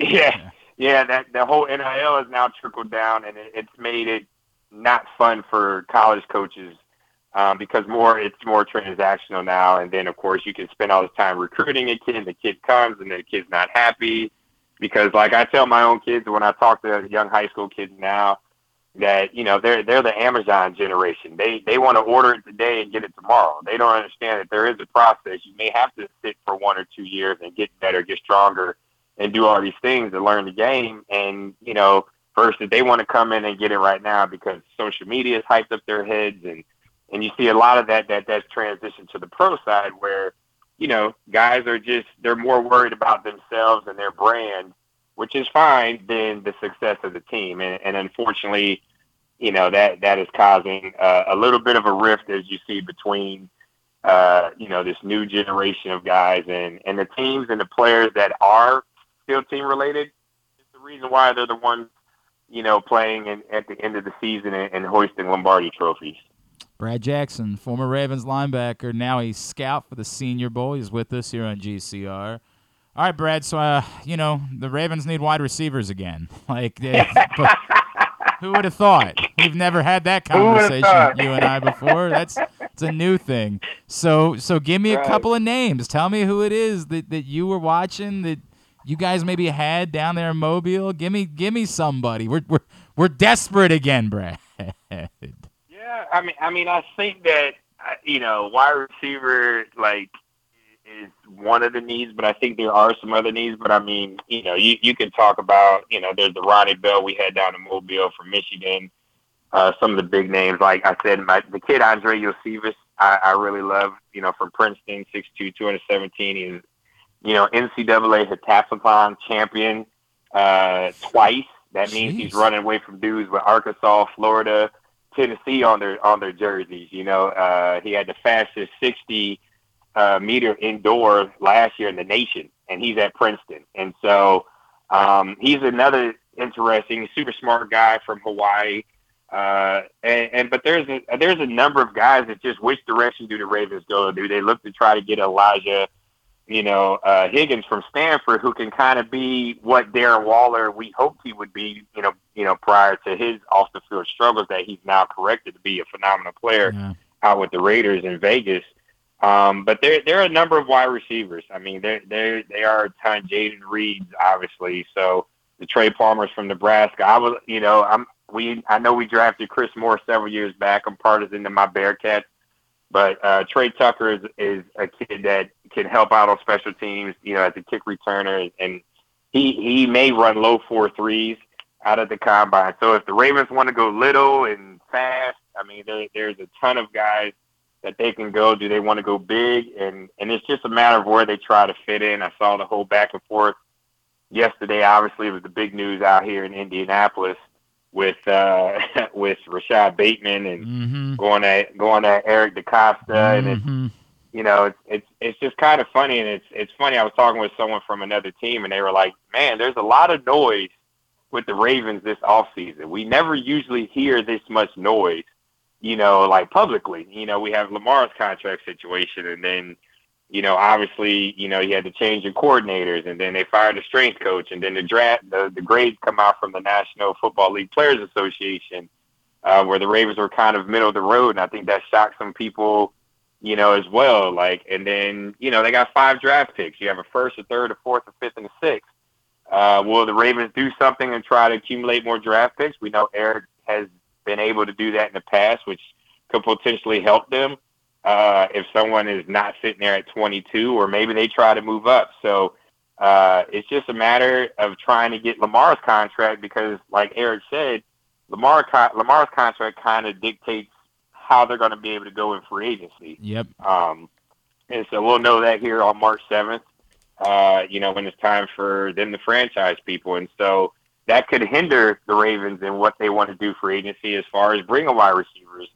So, you know, the fact that, you know, Bateman took it, you know, way out to left field when, when in my opinion, I saw Eric saying that, that in the 27, 28 years as a franchise, we have done bad. I mean, that has probably been the Achilles heel for all the great players that Ozzie and, and EDC have brought in here. The wide receiver position, we've never had a wide receiver that has made it to their second contract with us. You know, that's unfortunate. You know, Torrey Smith was probably The one of the better yeah. ones as a second round pick. But, you know, obviously his value was not what the Ravens thought, and obviously that was a smart move because for all that we Torrey did and, you know, all the great things that he's continued to do post his career, you know, kind of like that contract that he got with San Francisco, you know, was kind of like, you know, the Ravens were smart and not to put that money out there because the production wasn't there. And that's an unfortunate side of it. And I've been on that side as a player and now being on this side of it. Uh, so, you know, they, they've had, they don't have an all pro wide receiver. So, you know, Bateman kind of took it, you know, and gotten his feelings about it, which he apologized for. Uh, but I thought it was Eric owning it up and saying we we're going to keep Yeah. swinging, but we have not, for whatever reason, hit on a wide receiver when we've hit on linebackers and we've hit on O linemen and we've hit on safeties and we've hit on corners and we've hit on linebackers. Obviously, we've hit on defensive linemen. You know, with Haloti and Suggs, and the list goes on and on. Obviously, 52, the greatest to ever do it, and the Sharpers and the Boulwares and the you know Chris McAlister's and the Duane Starks and the Jimmy Smiths and the you know uh, you know it looks like Kyle Hamilton's going to be a great one, but let's not crown him yet. But we have Ed Reed and we had Kim Herring, so these were you know all the guys that were homegrown safeties that were drafted that were very good players, and and that list goes all the way back. So in the offensive line, I mean, you can name it, the Yandas and you know the Jeff Mitchells, you know back to the early eras, and obviously Jonathan Ogden and you know, so you know, running backs, Jamal Lewis. So we we pretty Joe Flacco won a championship here. You know, probably some of the other quarterbacks were, you know, they missed on, but Joe Flacco was a great player and won a Super Bowl. So you can't discount that. But the one position that the Ravens have never, I mean, tied in, Let's not forget tied in with Heap and and obviously Mark Andrews is a phenomenal player. So, you know, like Don't leave Dennis Pitta it- out. Don't leave Dennis Pitta out. yeah, that's what I was just about. To, I was I was saying DP, but in my mind, uh, Dennis Pitta. But that's what I'm saying. So when you look at every position, the Ravens have always had a Pro Bowl player, an All Pro player, and even some guys that are wearing gold jackets and in the Ring of Honor. You know, they've we've never had one for whatever reason. I guess that's the curse of the football guys. Up to this point, there hasn't been a wide receiver, and we've drafted a ton first round. I mean, Yeah. we all know that. We've we drafted a ton top four rounds. Like those are guys that you expect to transition. You know, when you have, even though he's a nutcase, Antonio Brown, who's a fifth, sixth round pick. You know, a lot of these teams, you know, Pittsburgh, they probably hit on Pickens, you know, the second round pick from Georgia, which I really thought and hoped the Ravens had drafted last year. Um, and so you're looking at all these other wide receivers at other places that teams have hit on that have not even been like the first or second rounder, that may have been a third, fourth, fifth rounder. Uh, and so that's one of the things that I thought Eric was saying openly and honestly is that they've got to try to fix, and they're just going to keep hammering at it till they figure it out. And and so it wasn't a slight on the wide receiver core. Right. Unfortunately, I guess Bateman took it at that, but that's this day and age where a lot of these players get in their feelings if they feel like they're you know they're attacked. And But at the end of the day, you know, you have to be on the field and be productive. And I and I think I like Bateman coming out. Um, I think he's a good player, but you've been on the field for 11 games, young fella. Like you know, you got to kind of pump your brakes here and Hey, Brad. and, and be and be productive. Hey, Brad, we we're coming up on a break. I got one last question for you. You mentioned uh-huh. you've mentioned the University of Maryland. How good is the talent base that Locksley is starting to have down there? It's phenomenal. I mean, Jaelyn Duncan, the, the, the left tackle, is probably going to go first, second round. Jakorian Bennett, a corner. I mean, they, they, they have another corner that probably may go first round as well. The wide receivers, Demus, Copeland, and Jarrett are phenomenal. I mean, they he's done an excellent job of accumulating talent. Now the only thing they have to do is figure out how to make that talent work for them to win games and do better in the Big Ten. I Yeah. mean, that's the thing. You see all this talent, you're like, where are the wins? Where are the the big bowl games? But Coach Locksley has done an excellent job of accumulating talent, and, and I didn't expect it to be any less than that. Now they just have to figure out a way of, of turning that into them being uh, a real force in, in the Big Ten uh, and winning football games on Saturdays in the fall. Well, we look forward to there being much more of that. Man, uh, I realized it's been a while, dude. We need to do this again more often, man. That guy. Once we get you going, we could do this literally for six hours. Uh, I know you've kind of abandoned Twitter at this point, right? Like you're pretty much off of it now, right? Yeah, well, I got shadow banned for liking a tweet, uh, you know, from like a couple years ago Okay. when the uh, when when the first act uh, was put in place, and I thought it was a good thing with criminal justice reform, and I guess the Twitter police didn't like it, and then they took they took that account. So I still have my other account. It's the real and true BJack fifty. Uh, but I do not do as much on it. I, I was just a big softball dad and girl dad. Yeah, so if it's not uh, with that, and then it's some football stuff. But most importantly, I mean, I, I just don't have time for all I the social oh, media nonsense. bro, I get that. I'm I'm jealous. If I'm being honest with you. And honestly, I loved watching like watching you being out with your daughter, bro, is one of my favorite things to do. Now, I don't you're not gonna believe this, but I got two boys now, um, which is a weird world for me. Uh, and it was it was awesome. It was awesome to see how like you just sort of became full time softball dad, man. It was so cool the way that you were uh, Oh, yeah. were doing that. Brad, love, Love, it. I still love it. I appreciate you guys having me, man. God bless. I know Thanks. I see you guys in the streets when I'm back in Baltimore. No question. Stay No out of trouble. All right, Thanks, buddy. Brad. We'll talk soon. Brad Jackson. I I forgot. I totally forgot. What? You get Brad going. You Oh. get him going. I it's on me. I completely forgot. You just get him going. He goes. He goes. I did a show with He's like Brad. the Energizer Bunny. I did a show with Brad one season, and then somebody would say, "What happens if the guest doesn't show up?" And we would always joke like, "That's not going to be a problem. it's not. Brad just gonna. We're good. We got it." Uh, love Brad. That's cool that he's got the the new gig with the Senior Bowl. It's uh, it's an awesome step for him in his career. All right, uh, I do want to get back into the Raven stuff from yesterday. I got an interesting question um, from from Dave, and I want to dive into this next. Stan, Dave says, Glenn, well, I don't think this leads to John Harbaugh getting fired, I do wonder if what we learned this week is the reputation that we have always believed the Ravens to have as a franchise isn't the case any longer. And it's let's just talk about that when we come back in. All right, that'll be the next topic that we discuss. Stan the Fan Charles is here. It is a Friday edition of Glenn Clark Radio. Are you a diehard O's fan looking for the perfect way to show your team spirit? Look no further than Birdland Sports. Birdland Sports is a small business run by fans for fans. They offer a wide variety of unofficial O's merchandise from the Birds Are Coming tees to player cartoon shirts and more. And the best part, their prices are more affordable than the big guys. So head to birdlandsports.com and grab your gear today. Show your support for the birds with Birdland Sports.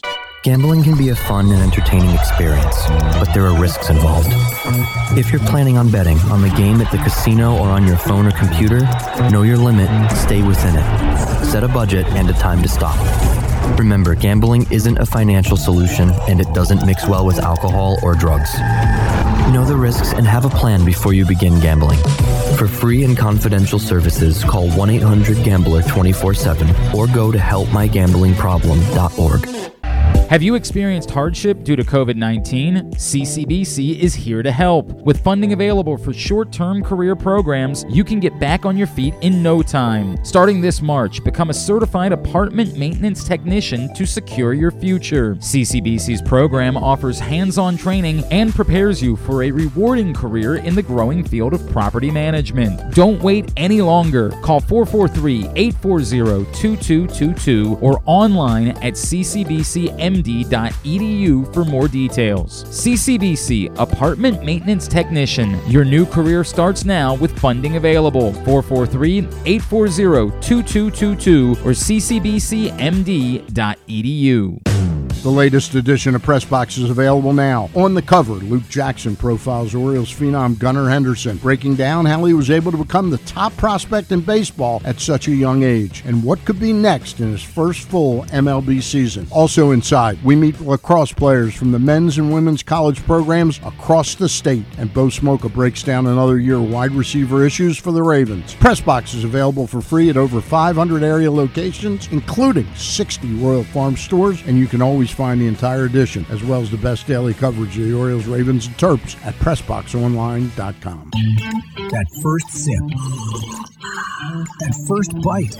Mmm. Start your day off right with a delicious breakfast at Royal Farms. Choose from a fantastic selection of fresh Royal Farms breakfast sandwiches and top it off with a rich hot cup of the freshest coffee in the world. At Royal Farms, breakfast is available day and night. It's the freshest breakfast in the world.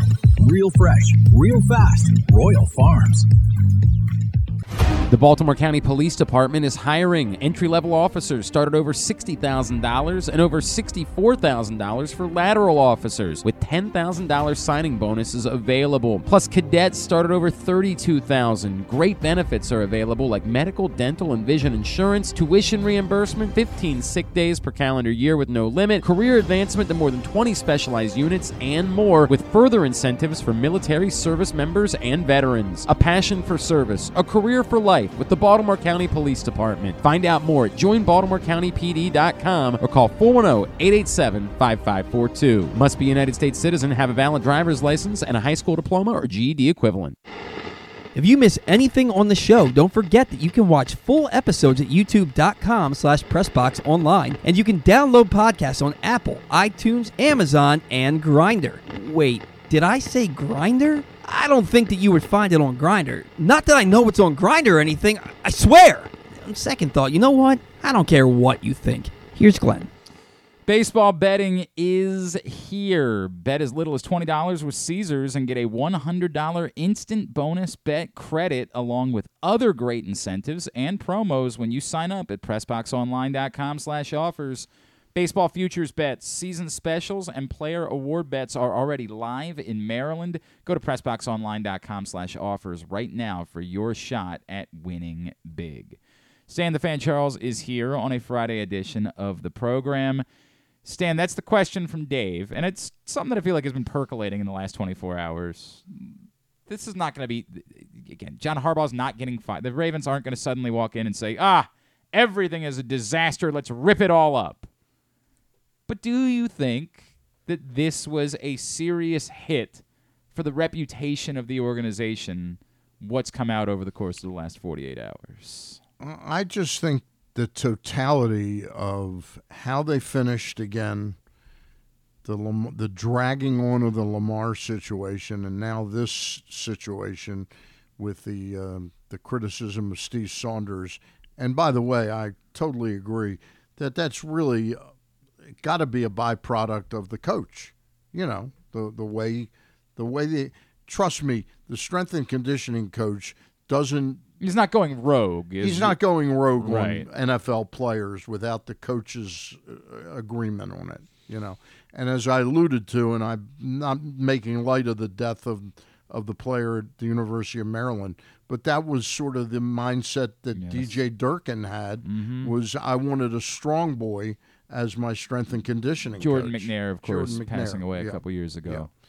So uh, I would say that that the reputation they've been they've been probably knocked back to reality. You know. Okay, the, that's an interesting way of looking at it. I had a couple. You know, you know, our friend Ken Zales has always been strongly anti John Harbaugh. He's Yeah. been very opposed I'm- to I'm like the power that John yeah. Harbaugh has sort of taken on within the organization. And and you wonder if this provides the opportunity for the rest of the organization. Again, when we say those words, the problem is it's a very new team president, Sashi Brown, someone who Mhm. hasn't been here for a very long time. So he I don't, hasn't flexed I don't know, yet. and I don't know yet that Sashi Brown is in a position where he'd be comfortable to feel like he could flex muscle in that role. I would think that's the closest thing to representing Steve Bisciotti outside of it being Steve Bisciotti. So when I say this thing, it really does to me come down to one thing: Is Steve Bisciotti willing to step in? Who has always been the type to say, "I let my people do their things." What makes what I feel is good ownership is getting out of the way, uh, letting them make their decisions. Is it the moment where Steve Bisciotti st- sits down and says, "Look, man, you're going to be here. You're my guy. You know that, but I've got to listen to these guys. I've got to hear what it is they're saying, and I've got to make sure we're we're not running the risk of."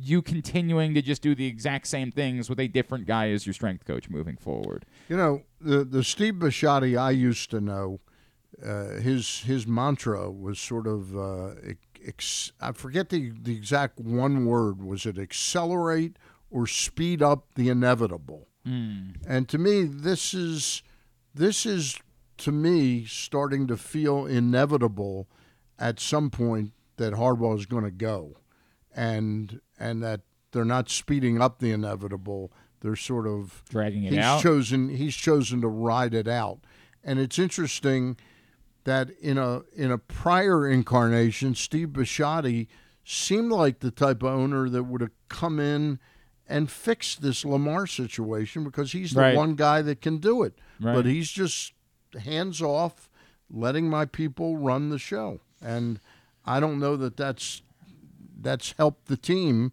uh, the team and its reputation. I guess the question becomes, what is the identity of the Baltimore Ravens at this point, right? Like, if if you're not certain that Lamar Jackson is going to be your quarterback, if if There's just tremendous uncertainty right now within the organization. I, I remember having this feeling, Stan, the day after Ray Lewis announced his retirement. I remember, s- you know, because we was doing four hours in the afternoon at that point, and so you had to come up with things for four hours. I remember deciding that next day I was going to say, and this is before, of course, the Ravens ended up winning that Super Bowl, Mhm. right? What is post Ray Lewis? What are the Baltimore Ravens? Because we had elevated them as an organization to be a model organization, a picture of stability, all of these things.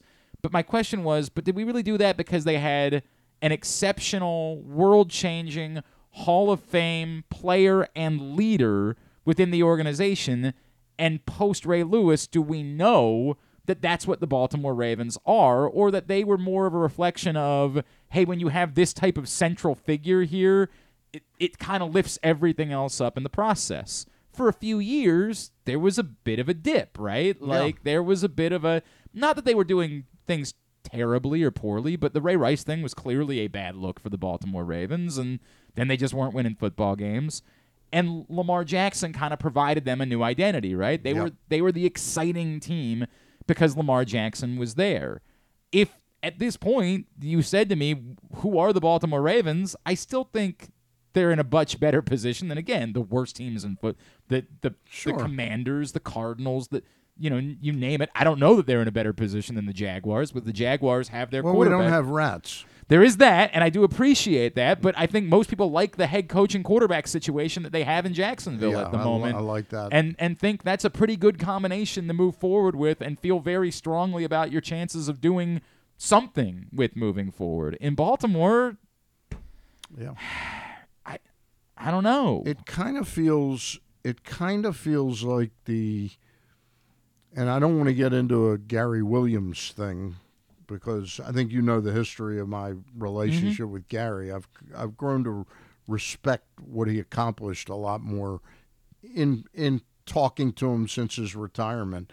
But it kind of feels like the years after he won the championship, they just sort of there was a malaise. There was nothing driving them anymore. yeah, I, It with, with the exception of the Greivis, like the Greivis Yeah, the years Greivis years, mattered, yeah, right? And yeah. it felt like there was something going there. And if they don't get buzzer beatered by Korie Lucious against Michigan State. Who knows what that team does, right? Like, I, I understand exactly what you're. Well, I guess there's two things, except for winning the ACC tournament in 04, because Right. that was a big deal. But that was a flash in the pan. That was the Gilchrist. It was the Gilchrist year. Remember, Yeah. they were a six seed, and they weren't even that good. They just happened to, you know, win three games in three days Yeah. and, and win a tournament in the process. Um, and then the Greivis Vasquez years, yes, but for the most part, they were nondescript. They were. That's kinda- how I feel the Ravens are right now. They're kind of nondescript to me. I feel like internally, and again, this I, I mentioned this on Twitter yesterday. Internally, there's a lot of angst. There was a lot of angst from the players about the Steve Saunders thing, but I, the more the guys that I talked to, they were like, "We feel like we're gonna be okay. Like we we know what we need to do as players. Yes, it's annoying. We don't like dealing Right. with it, but we think we're gonna be okay." Outside of the guys that blamed him for their injuries. Mm-hmm. There is a lot more angst internally about the Lamar situation amongst players than I think Players ever- on the team. Yes. Yeah, that they wanted cl- cleared up correct in favor of Lamar. Correct. They and it's funny because somebody, you know, people will say, "Well, isn't it better for the other players if one player's not soaking up that much of the cap? Doesn't Right. it mean they can get more money?" Well, they see it as we're not going to be as good, and when your team isn't as good, you don't look as valuable in the process. Brad Jackson is a great example of this. When the when the Baltimore Ravens won the Super Bowl in 2000, every player on that defense suddenly became drastically attractive, attractive Every targets. yeah. single one of them was in demand to the point of it being the backup linebackers that were really special teams guys. Every single one of them ended up making money because of it, because everybody looks at the teams that are good and says, we want a piece of that. We want those guys. That's the guys, you know, hell, the, after the Ravens won the Super Bowl in 2012, uh, Paul Kruger cashed in on it. Guys that weren't exceptional football players, but that were part of a Super Bowl championship team turned around and cashed in on being a part of a Super Bowl championship team. The players feel as though they are in a better position when they have a quarterback. And I felt that angst to to a man in conversations that I had with them. Like they want to know the answer to the Lamar Jackson question because they don't want to go through this thing sort of taking a dip. And I think that that does hang over the organization as a whole. I don't know how much fun it is right now to be over there with this many questions sort of lingering over you as a franchise. I you know, I guess there's worse problems to have. Again, they don't have rats. They got that going for them, which is nice. And they're not charging their players for Yes, they're not charging for food, so that happens. Uh, we brought up Maryland basketball. Obviously, that was disappointing on Wednesday night.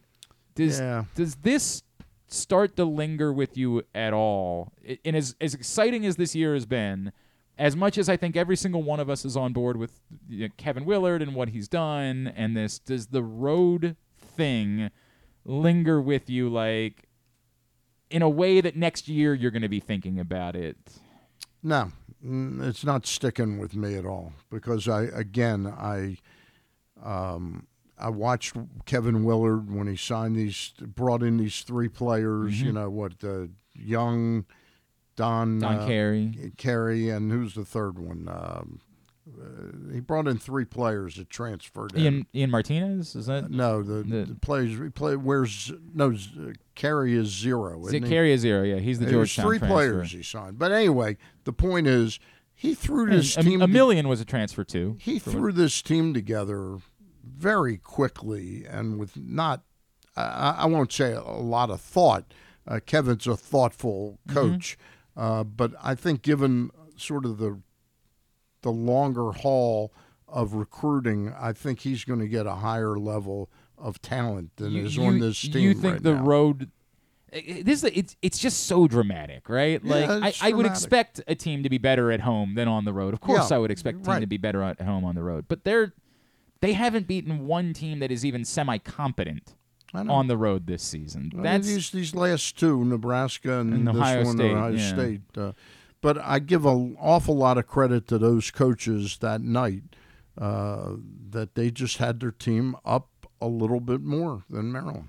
Yeah, it's and I- not like it's not like they played horrible games. No, they didn't- You know, they I don't know. They they were not that competitive the other night against Ohio State, Mm-hmm. and like they were pretty much and they fell behind ten nothing. And it's the slow the starts. slow starts, yeah, that's on the I road, I think that That- stand out. Like they, they- it's just consistently starting slow is you know I'm just not worried about a long haul. Mm. Get back to me like next next March. Yeah, and, if they say- go through another miserable go 0 season on the road, then we're going to have right. another lengthy conversation Right, about whether right. there's a problem with Kevin Willard as a coach on the road. I think within one or two years, he's going to have Maryland back to where it was. Well, you know, know, I that- really we, we had. Randolph Childress Yeah. on the other day, and he was very excited about that. Randolph Childress, of course, famously played at the Baltimore Arena in '95 in the NCAA tournament, which we hope we could get back here now with a new building.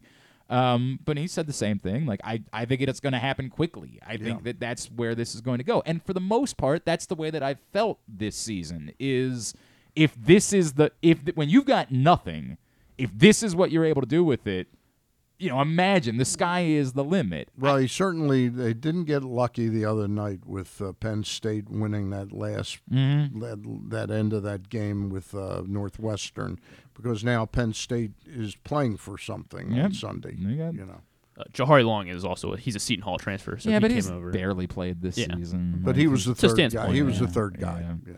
Yeah. Um, look, I'm not. It's when I say this, I'm not suggesting that it's. da- I just think it's something I'm going to file away. Like I think going into next year, I'm going to be thinking about like, okay, they got to prove that that was just a Mm-hmm. an anomaly. It was just a first year, not not, not enough talent. Weird year in the Big Ten where everybody was about the same. Like they have to prove that next year. I will tell you one thing. I used to think the ACC was a tough conference. Mm-hmm.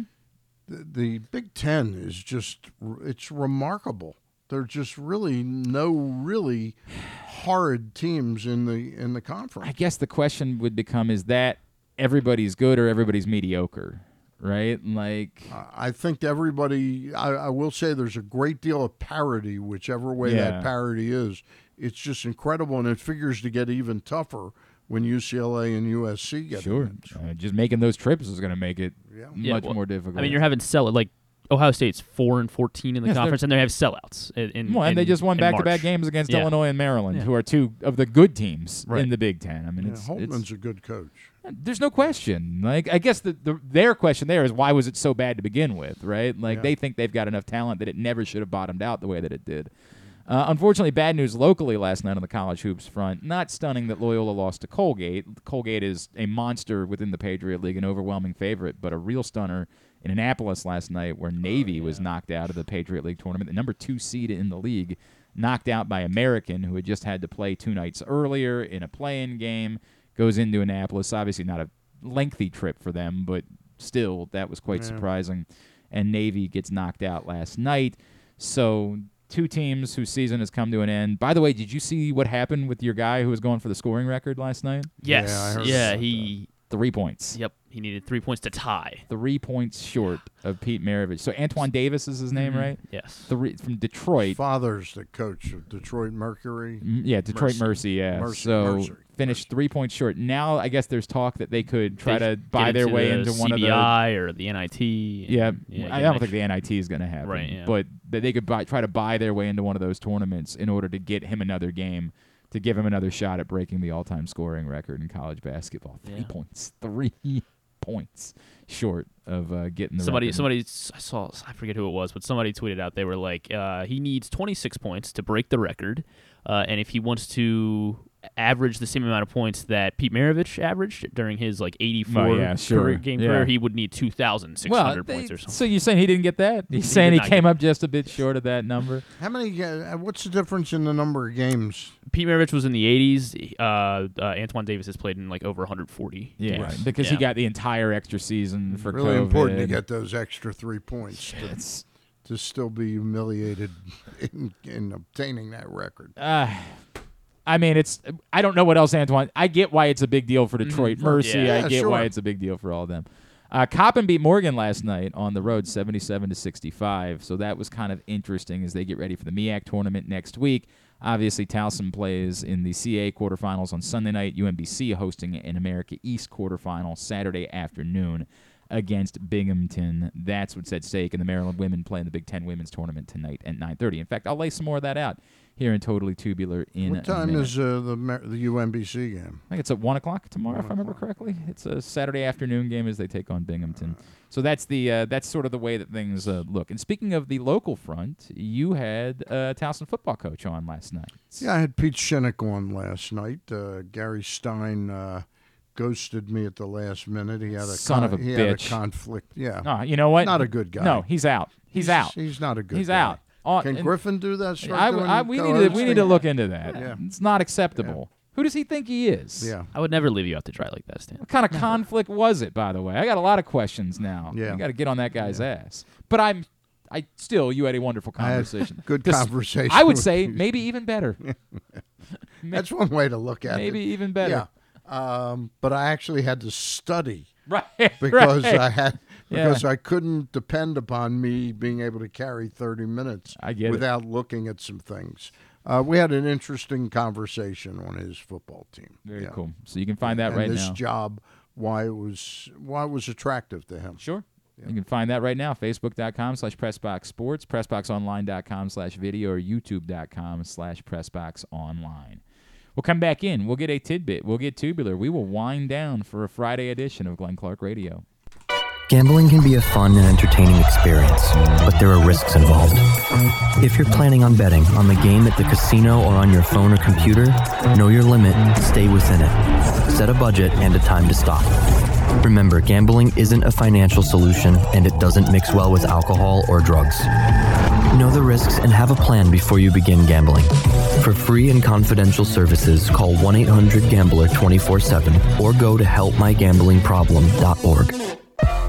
Baseball season is finally here, and what better way to celebrate than with some fresh gear from Birdland Sports? As a small business run by O's fans, Birdland Sports offers a great selection of unofficial merchandise, including unique designs like Birds Are Coming tees, player cartoon shirts, and championship prediction designs. And the best part, their prices are more affordable than the big guys. Get high quality gear without breaking the bank. So whether you're heading to the ballpark or watching from home, show your love for the birds with Birdland Sports. Visit birdlandsports.com today to browse their collection and gear up for the season. Let's go O's. Whether your focus is luxury and comfort, convenience and technologically advanced connectivity, or sporty performance and aggressive styling, we've got the perfect Highlander for you. Check out buyatoyota.com for deals on new Highlanders from your local Toyota dealer today. Have you experienced hardship due to COVID 19? CCBC has great news for you. We have funding available for short term career programs like project management starting this March. Gain valuable skills to advance your career and get back on track. With CCBC's project management program, you'll learn how to effectively plan, organize, and execute projects. This is your chance to make a positive change in life. Contact us at 443 840 2222 or online ccbcmd.edu for more information. CCBC Project Management. Your new career starts now with funding available. 443 840 2222 or ccbcmd.edu. Another Orioles season is in the books, and the Bat-Around was there every step of the way as the Birds posted their first winning season in six years. And after promoting two number one overall prospects in Adley Rutschman and Gunnar Henderson, Mike Elias has said it's liftoff from here. Hi, I'm Paul Valley, and along with my co-host Zach Goodman, we'll be here every Saturday from 10 a.m. to noon all off season, discussing every signing, trade, and waiver claim as we navigate the cold winter months that lead to spring training. You can watch us at youtube.com slash pressboxonline and facebook.com slash pressboxsports or listen live at pressboxonline.com slash radio. And if you miss a show, you can find us anywhere you get your podcasts. So tune into the Bat Around with Paul Valley and Zach Goodman every Saturday from 10 a.m. to noon right here at Pressbox Sports.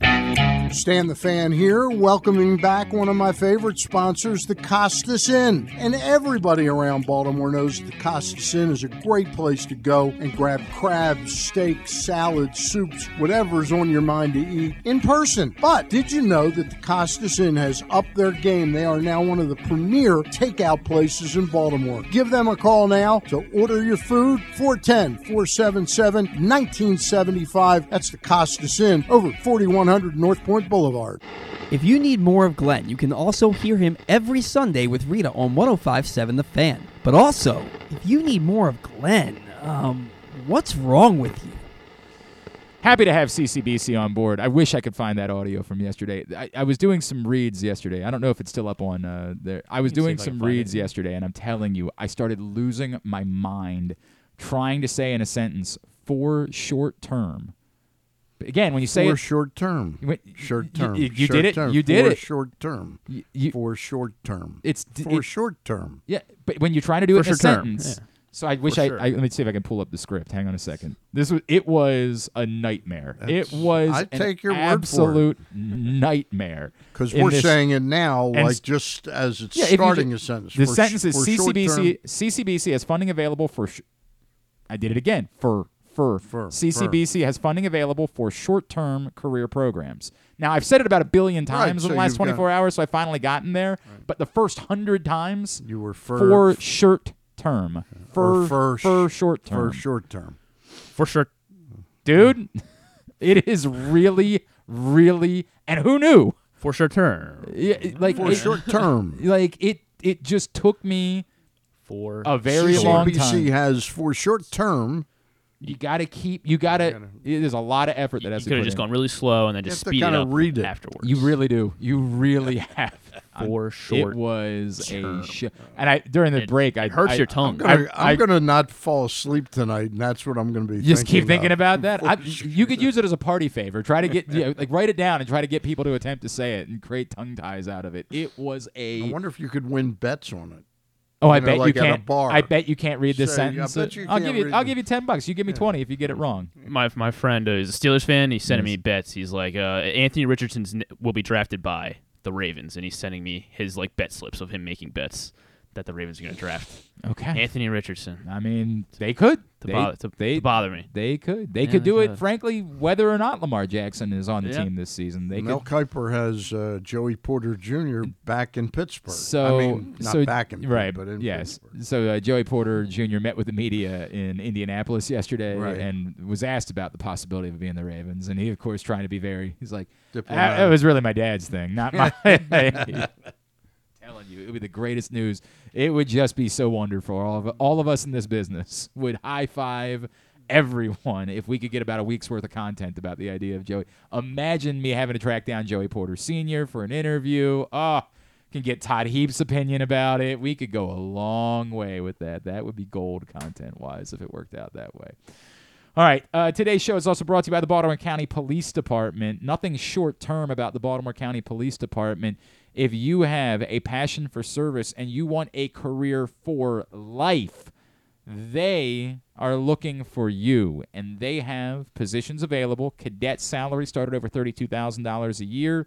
Entry-level officers over sixty thousand dollars, and for lateral officers, sixty-four thousand dollars a year, with ten thousand dollars signing bonuses available for entry-level and lateral officers, plus specialization opportunities and advancement opportunities available within the Baltimore County Police Department. I passed the agility test with flying colors, I might add.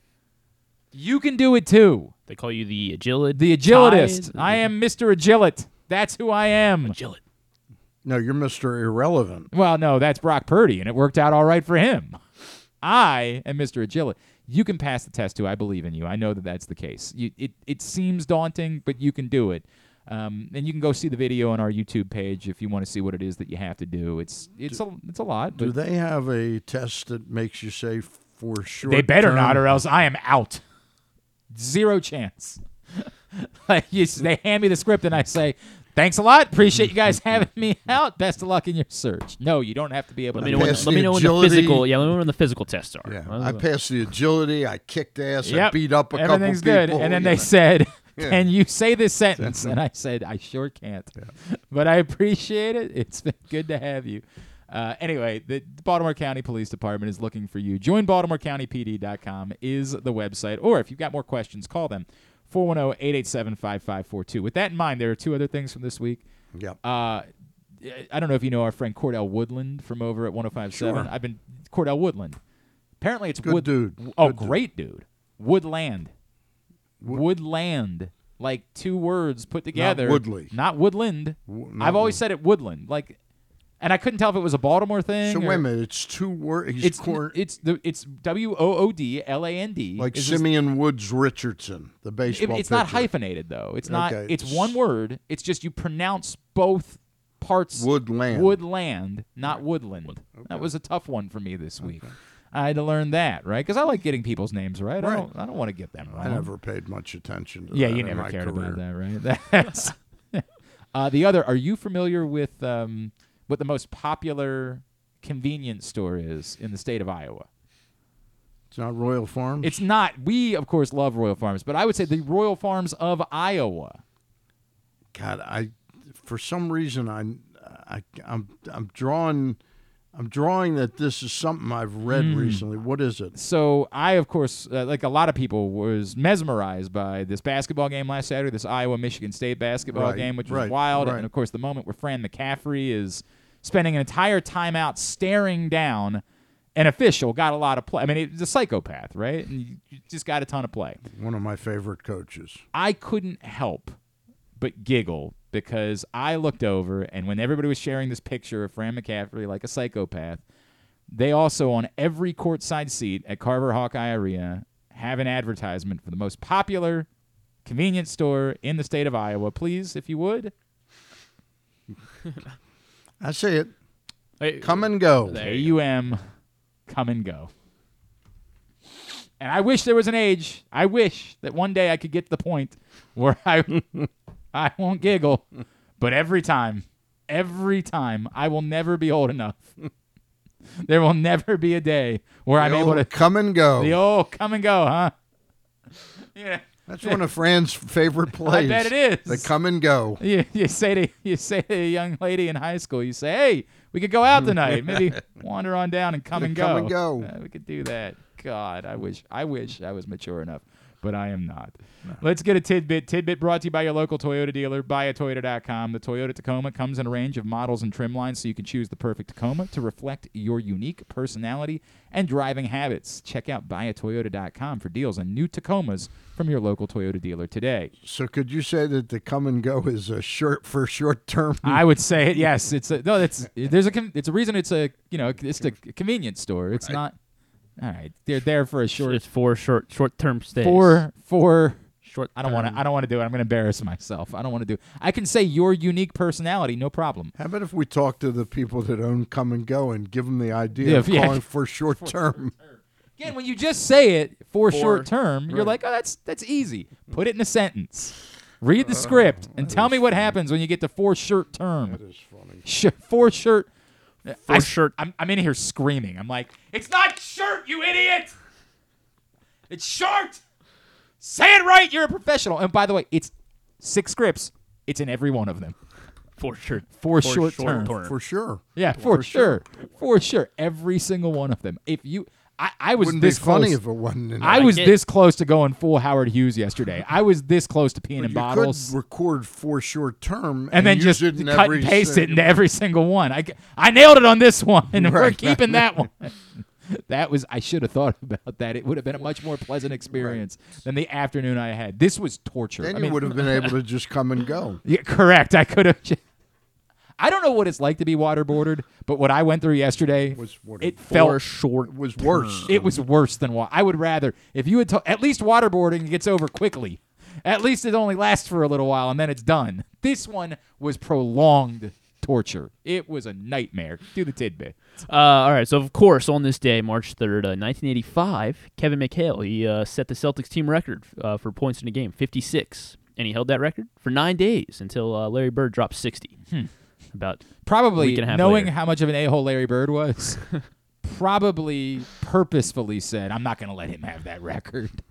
Larry Bird was a, like not in the in the in a basketball sense. Like Larry Bird was a an a-hole when it came to everything about it being on a basketball floor. That doesn't surprise me one bit.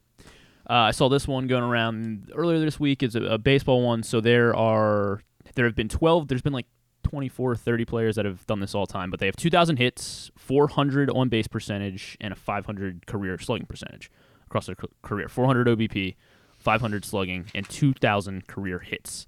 Uh, they are all in the Hall of Fame, and uh, except for three, uh, there are four of them. 2,000 hits. 400 uh, on base, 400 on 500 base. slugging. Uh, all of them are in the Hall of Fame. 24 of them? I w- I'm going to have you name uh, the 12 that have done it since 1950. Um, and there are four of them that are not in the Hall of Fame. And uh, Four that are in the Hall of Fame. not in the Hall of Fame. For all of them are in the Hall of Fame except for four. So how many are there total? There's like 24 or something. I'm gonna have you Okay, name. There's you just 12. want me I want you to name- name 12 since 1950. Since and, 1950. and it's how many? It's two thousand hits. 2,000 hits. 400 on base percentage, 500 slugging. Yes. Ted Williams. Ted Williams uh, was right before my cutoff, so Said he, af- he has done this. But uh, yeah, everything cut- I after, and so there are eight that are in the Hall of Fame. Ted Mm-hmm. Williams four didn't that not. retire until like 1961. Oh really? Well, I cut. I did. I did. I guess the way whatever the Their way career- I wanted to make it, me yeah. look bad. Yeah, right. If their careers began, Stan began. Musial. Stan Musial, yes, he's on my list. Thank you. Um, I'm trying to. 400 on Well, there's base there's percentage. that's 400 on That's base a hard percentage is nuts. Mm-hmm. It's nuts. Ichiro. Not Ichiro. Uh, slugging, right? Yeah, crap. Hey. Um, 400 on base percentage, 500 slugging. Okay. Albert Pujols Not Albert Pujols. on base. Tony Uh, Oliva. Find out. Let's see. Tony Oliva. Uh, no, not Tony Oliva. Joe Morgan.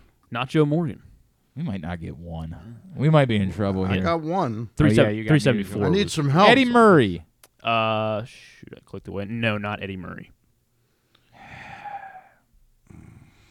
Terrin Vavra. So close. So close. Maybe He's- one day. he's right there. Um, how about? I'm trying to think of who wouldn't be in the Hall of Fame. Like that's the so it's got to be a How steroid about guy. Jim or, Rice. Not Jim Rice. There's a Jim. Jeez, a whiz. How about? Did you say there is a Jim? Yeah. There is a Jim. Jim? And this one is a former Oriole. Jim Thome. Jim Thome. Jim Thome. Jim Thome had a 400 on base percentage. Indeed, he did. 402. Is did Barry Bonds have a 400 on base percentage? Yes, yes. All right, Barry Bonds. Barry Bonds is on the list, All right, not in the okay. Hall of Fame. Yeah, there we go. Oh, he's not in the Hall of Fame, so he doesn't. Yeah. He doesn't really count. No, No, no, he no. this- count- he, he said count. there are Oh, he eight that are in the Hall of Fame, Oh, four that aren't in the Hall Yes. of Fame. How about Frank Thomas, Frank Thomas, indeed. Good one. Jeff Bagwell? Jeff Bagwell, Oh, indeed. I'm, I'm hot now, baby. Oh, I'm gonna really roll the dice. Rafael Palmeiro. not Rob. Ah! I was feeling myself there for a second because I got a few. Uh, Todd Helton. Todd Helton is on the list, not in the Hall of Fame yet. Very good, though. Yeah. Very good. Ryne Sandberg. Not Ryne Sandberg. How many Hall of Famers do we have? We need four more. Four more Hall of Famers. Manny Ramirez. Manny Ramirez has done this and is not one. in the Hall. Yeah, like I, I don't think of those guys as like you know traditional on base percent, but they Right. just were getting walked so Yeah. frequently that How about Sosa? Didn't he? He did not do it. No, didn't have the Sosa. 400 on base percent. You have 2,000 hits. Miguel Cabrera. Not Miguel Cabrera. That was a great guess, though. Yeah, So there's one active player. So the last one that's not in the Hall of Fame because they're Yeah. active. Mike Trout's not at 2,000 hits yet. It's an active player that's gotten to 2,000 hits. Arenado. Not Nolan Arenado. Are you counting Robbie Cano as being active? No. It is not Robinson Cano.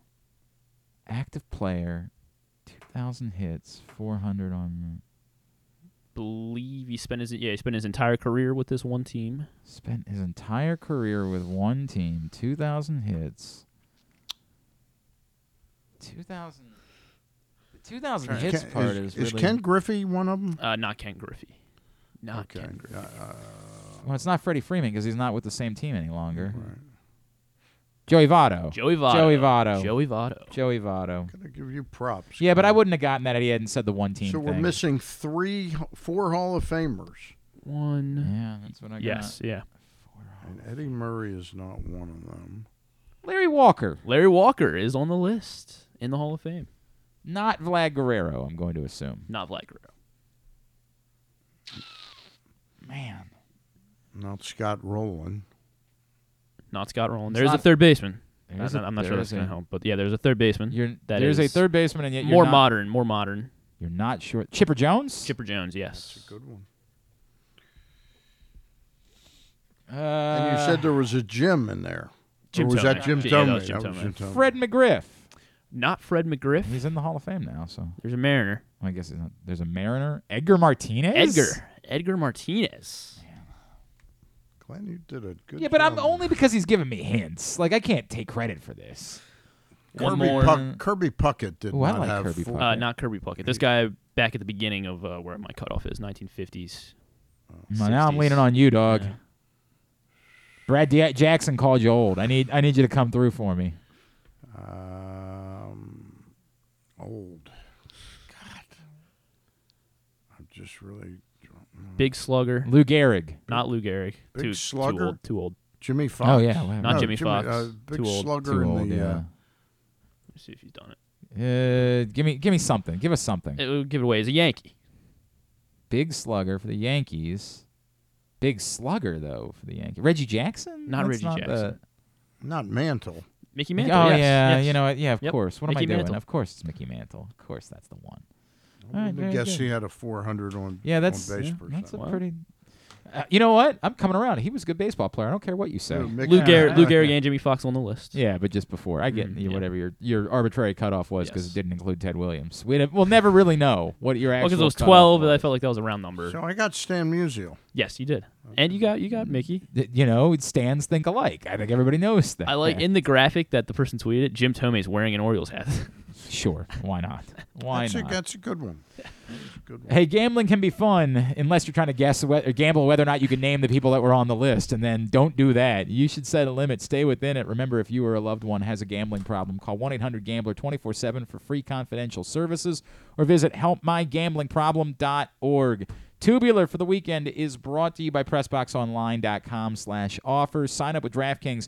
Bet $5, get $200 worth of free bets. Baseball betting is live. You can even bet on spring training if that's what you're into. You can also save your free bets. Like if you put in a bet right now, you can hold those free bets for college lacrosse. You can hold them for uh, the NCAA tournament is coming up. NFL The- draft. Sure, the NFL draft, the Masters, whatever it is, you can hold those free bets. You don't have to use them immediately. But get signed up, pressboxonline.com slash offers. Here's what's coming up this weekend. It's kind of all over the place because we start to get into a college uh, tournament time, and so something still to be determined. Uh, tonight, Big Ten women's tournament, Illinois and Maryland in the quarterfinals at 9 o'clock. Um, Maryland baseball playing Ole Miss again after they played a series against them last weekend. They're both participating in some event up in Minnesota, which is why would you hold a baseball tournament in Minnesota in In the beginning of March? Yeah. You know where they play it? Where? At the Viking Stadium. They're playing in They like put in, a, a- indoors. A, makeshift baseball field down at, at the football stadium in Minute. It's the weirdest thing, but that Maryland and that That's a cool, roof stadium. yeah, it's a dome. Yeah, I I don't I know. guess that's man. why you go to. I don't know, Minnesota? but they're playing them today, and they're playing Vanderbilt tomorrow, and they're playing Hawaii on Sunday. It's very weird. Uh, Pirates Orioles uh, radio all weekend. So tonight on WBAL, six o'clock, Vince Velasquez and Kyle Gibson. Tomorrow on 98 Rock and WBAL, it's uh, Braves Orioles at one. We know Tyler Wells is on the mound for that one. We don't know who's pitching yet on Sunday for Orioles Rays at one. Tomorrow, lots of lacrosse. Loyola hosts Lafayette at one. Navy hosts Lehigh at noon. That's on ESPN Plus. Hopkins hosts St. Joseph's at two, also on ESPN Plus. And then the America East tournament, we referenced it earlier. UMBC hosting Binghamton at one on ESPN Plus.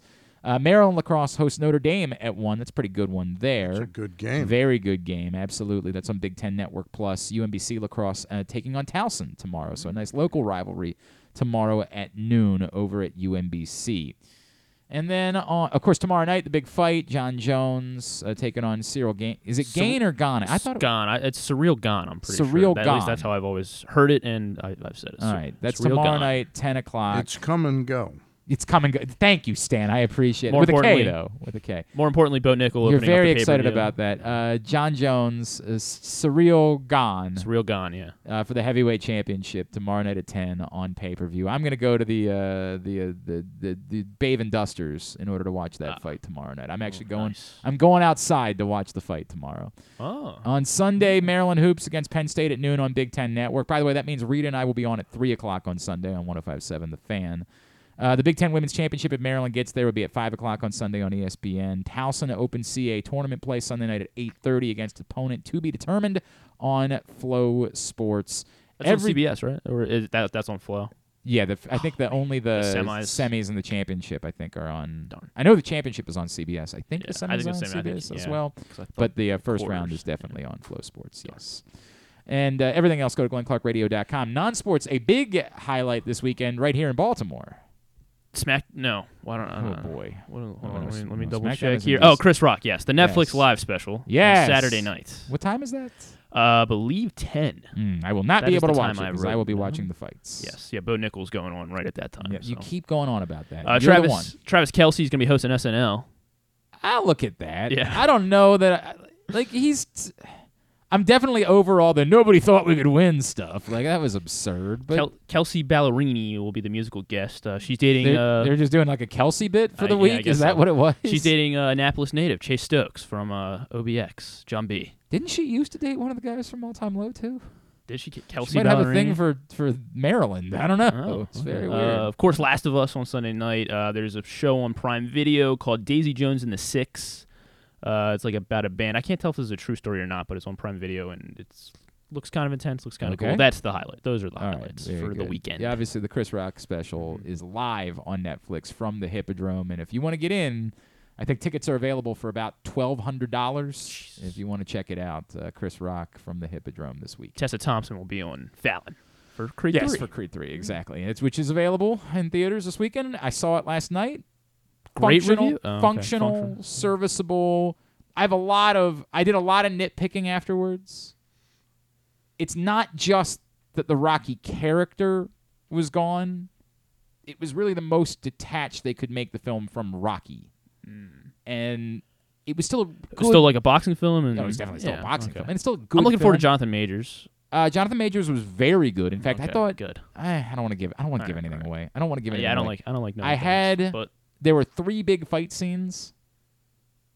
Two of them I had a problem with. Okay. So How are the walkouts?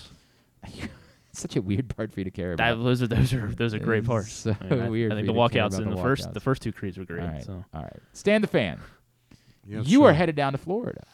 Yes, I am. Are you doing a show on Monday night before you yeah, leave? Yeah, Ross and I will be doing it. I think we're going to have Mike Devereaux Cool. with us, who just finished up He did some a uh, week uh, instruction. coaching instruction in the Oriole. And then camp. you will be down in Florida from Tuesday or Wednesday. Tuesday to Wednesday, Tuesday to the the 7th to following the Wednesday. 15th. And of course, you'll be on Twitter at Stan the Fan, sharing some On the thoughts. 16th, the first day back, Ed Hale will join us. So- Gary Stein and I, unless Gary ghosts me. Yeah, what the hell's going on? We got to deal with that. But you'll be checking in with us too from Yes, spring training. hope to, hope to. That's the plan. The plan is maybe uh, call into the show, or maybe we do a video. We're gonna do some things for Stan the do some Fan. The- things, Some dispatches from Stan the Fan from down in Sarasota is gonna be part of the plan for while you're down there. Looking forward to, to seeing your thoughts on uh, everybody and getting ready for the start of the season. We appreciate you coming in with us as always today. Thank you. Thanks to Brad Jackson. Thanks also to oh god Tim Hasselbeck. Hasselbeck. who checked in. That was a nice, pleasant surprise nice this morning. surprise. And uh, Terrin Vavra as well from the Orioles. We'll get all of it up in the greatest hits section of the Oh my God, it's so good. tab at glennclarkradio.com. Don't forget the boys are on tomorrow morning, 10 to noon. Paul and Zach talking baseball. Stan will check in with them on the bat around, so join them for that. And then Rita and I, 3 to 6 on Sunday over on 1057 The Fan.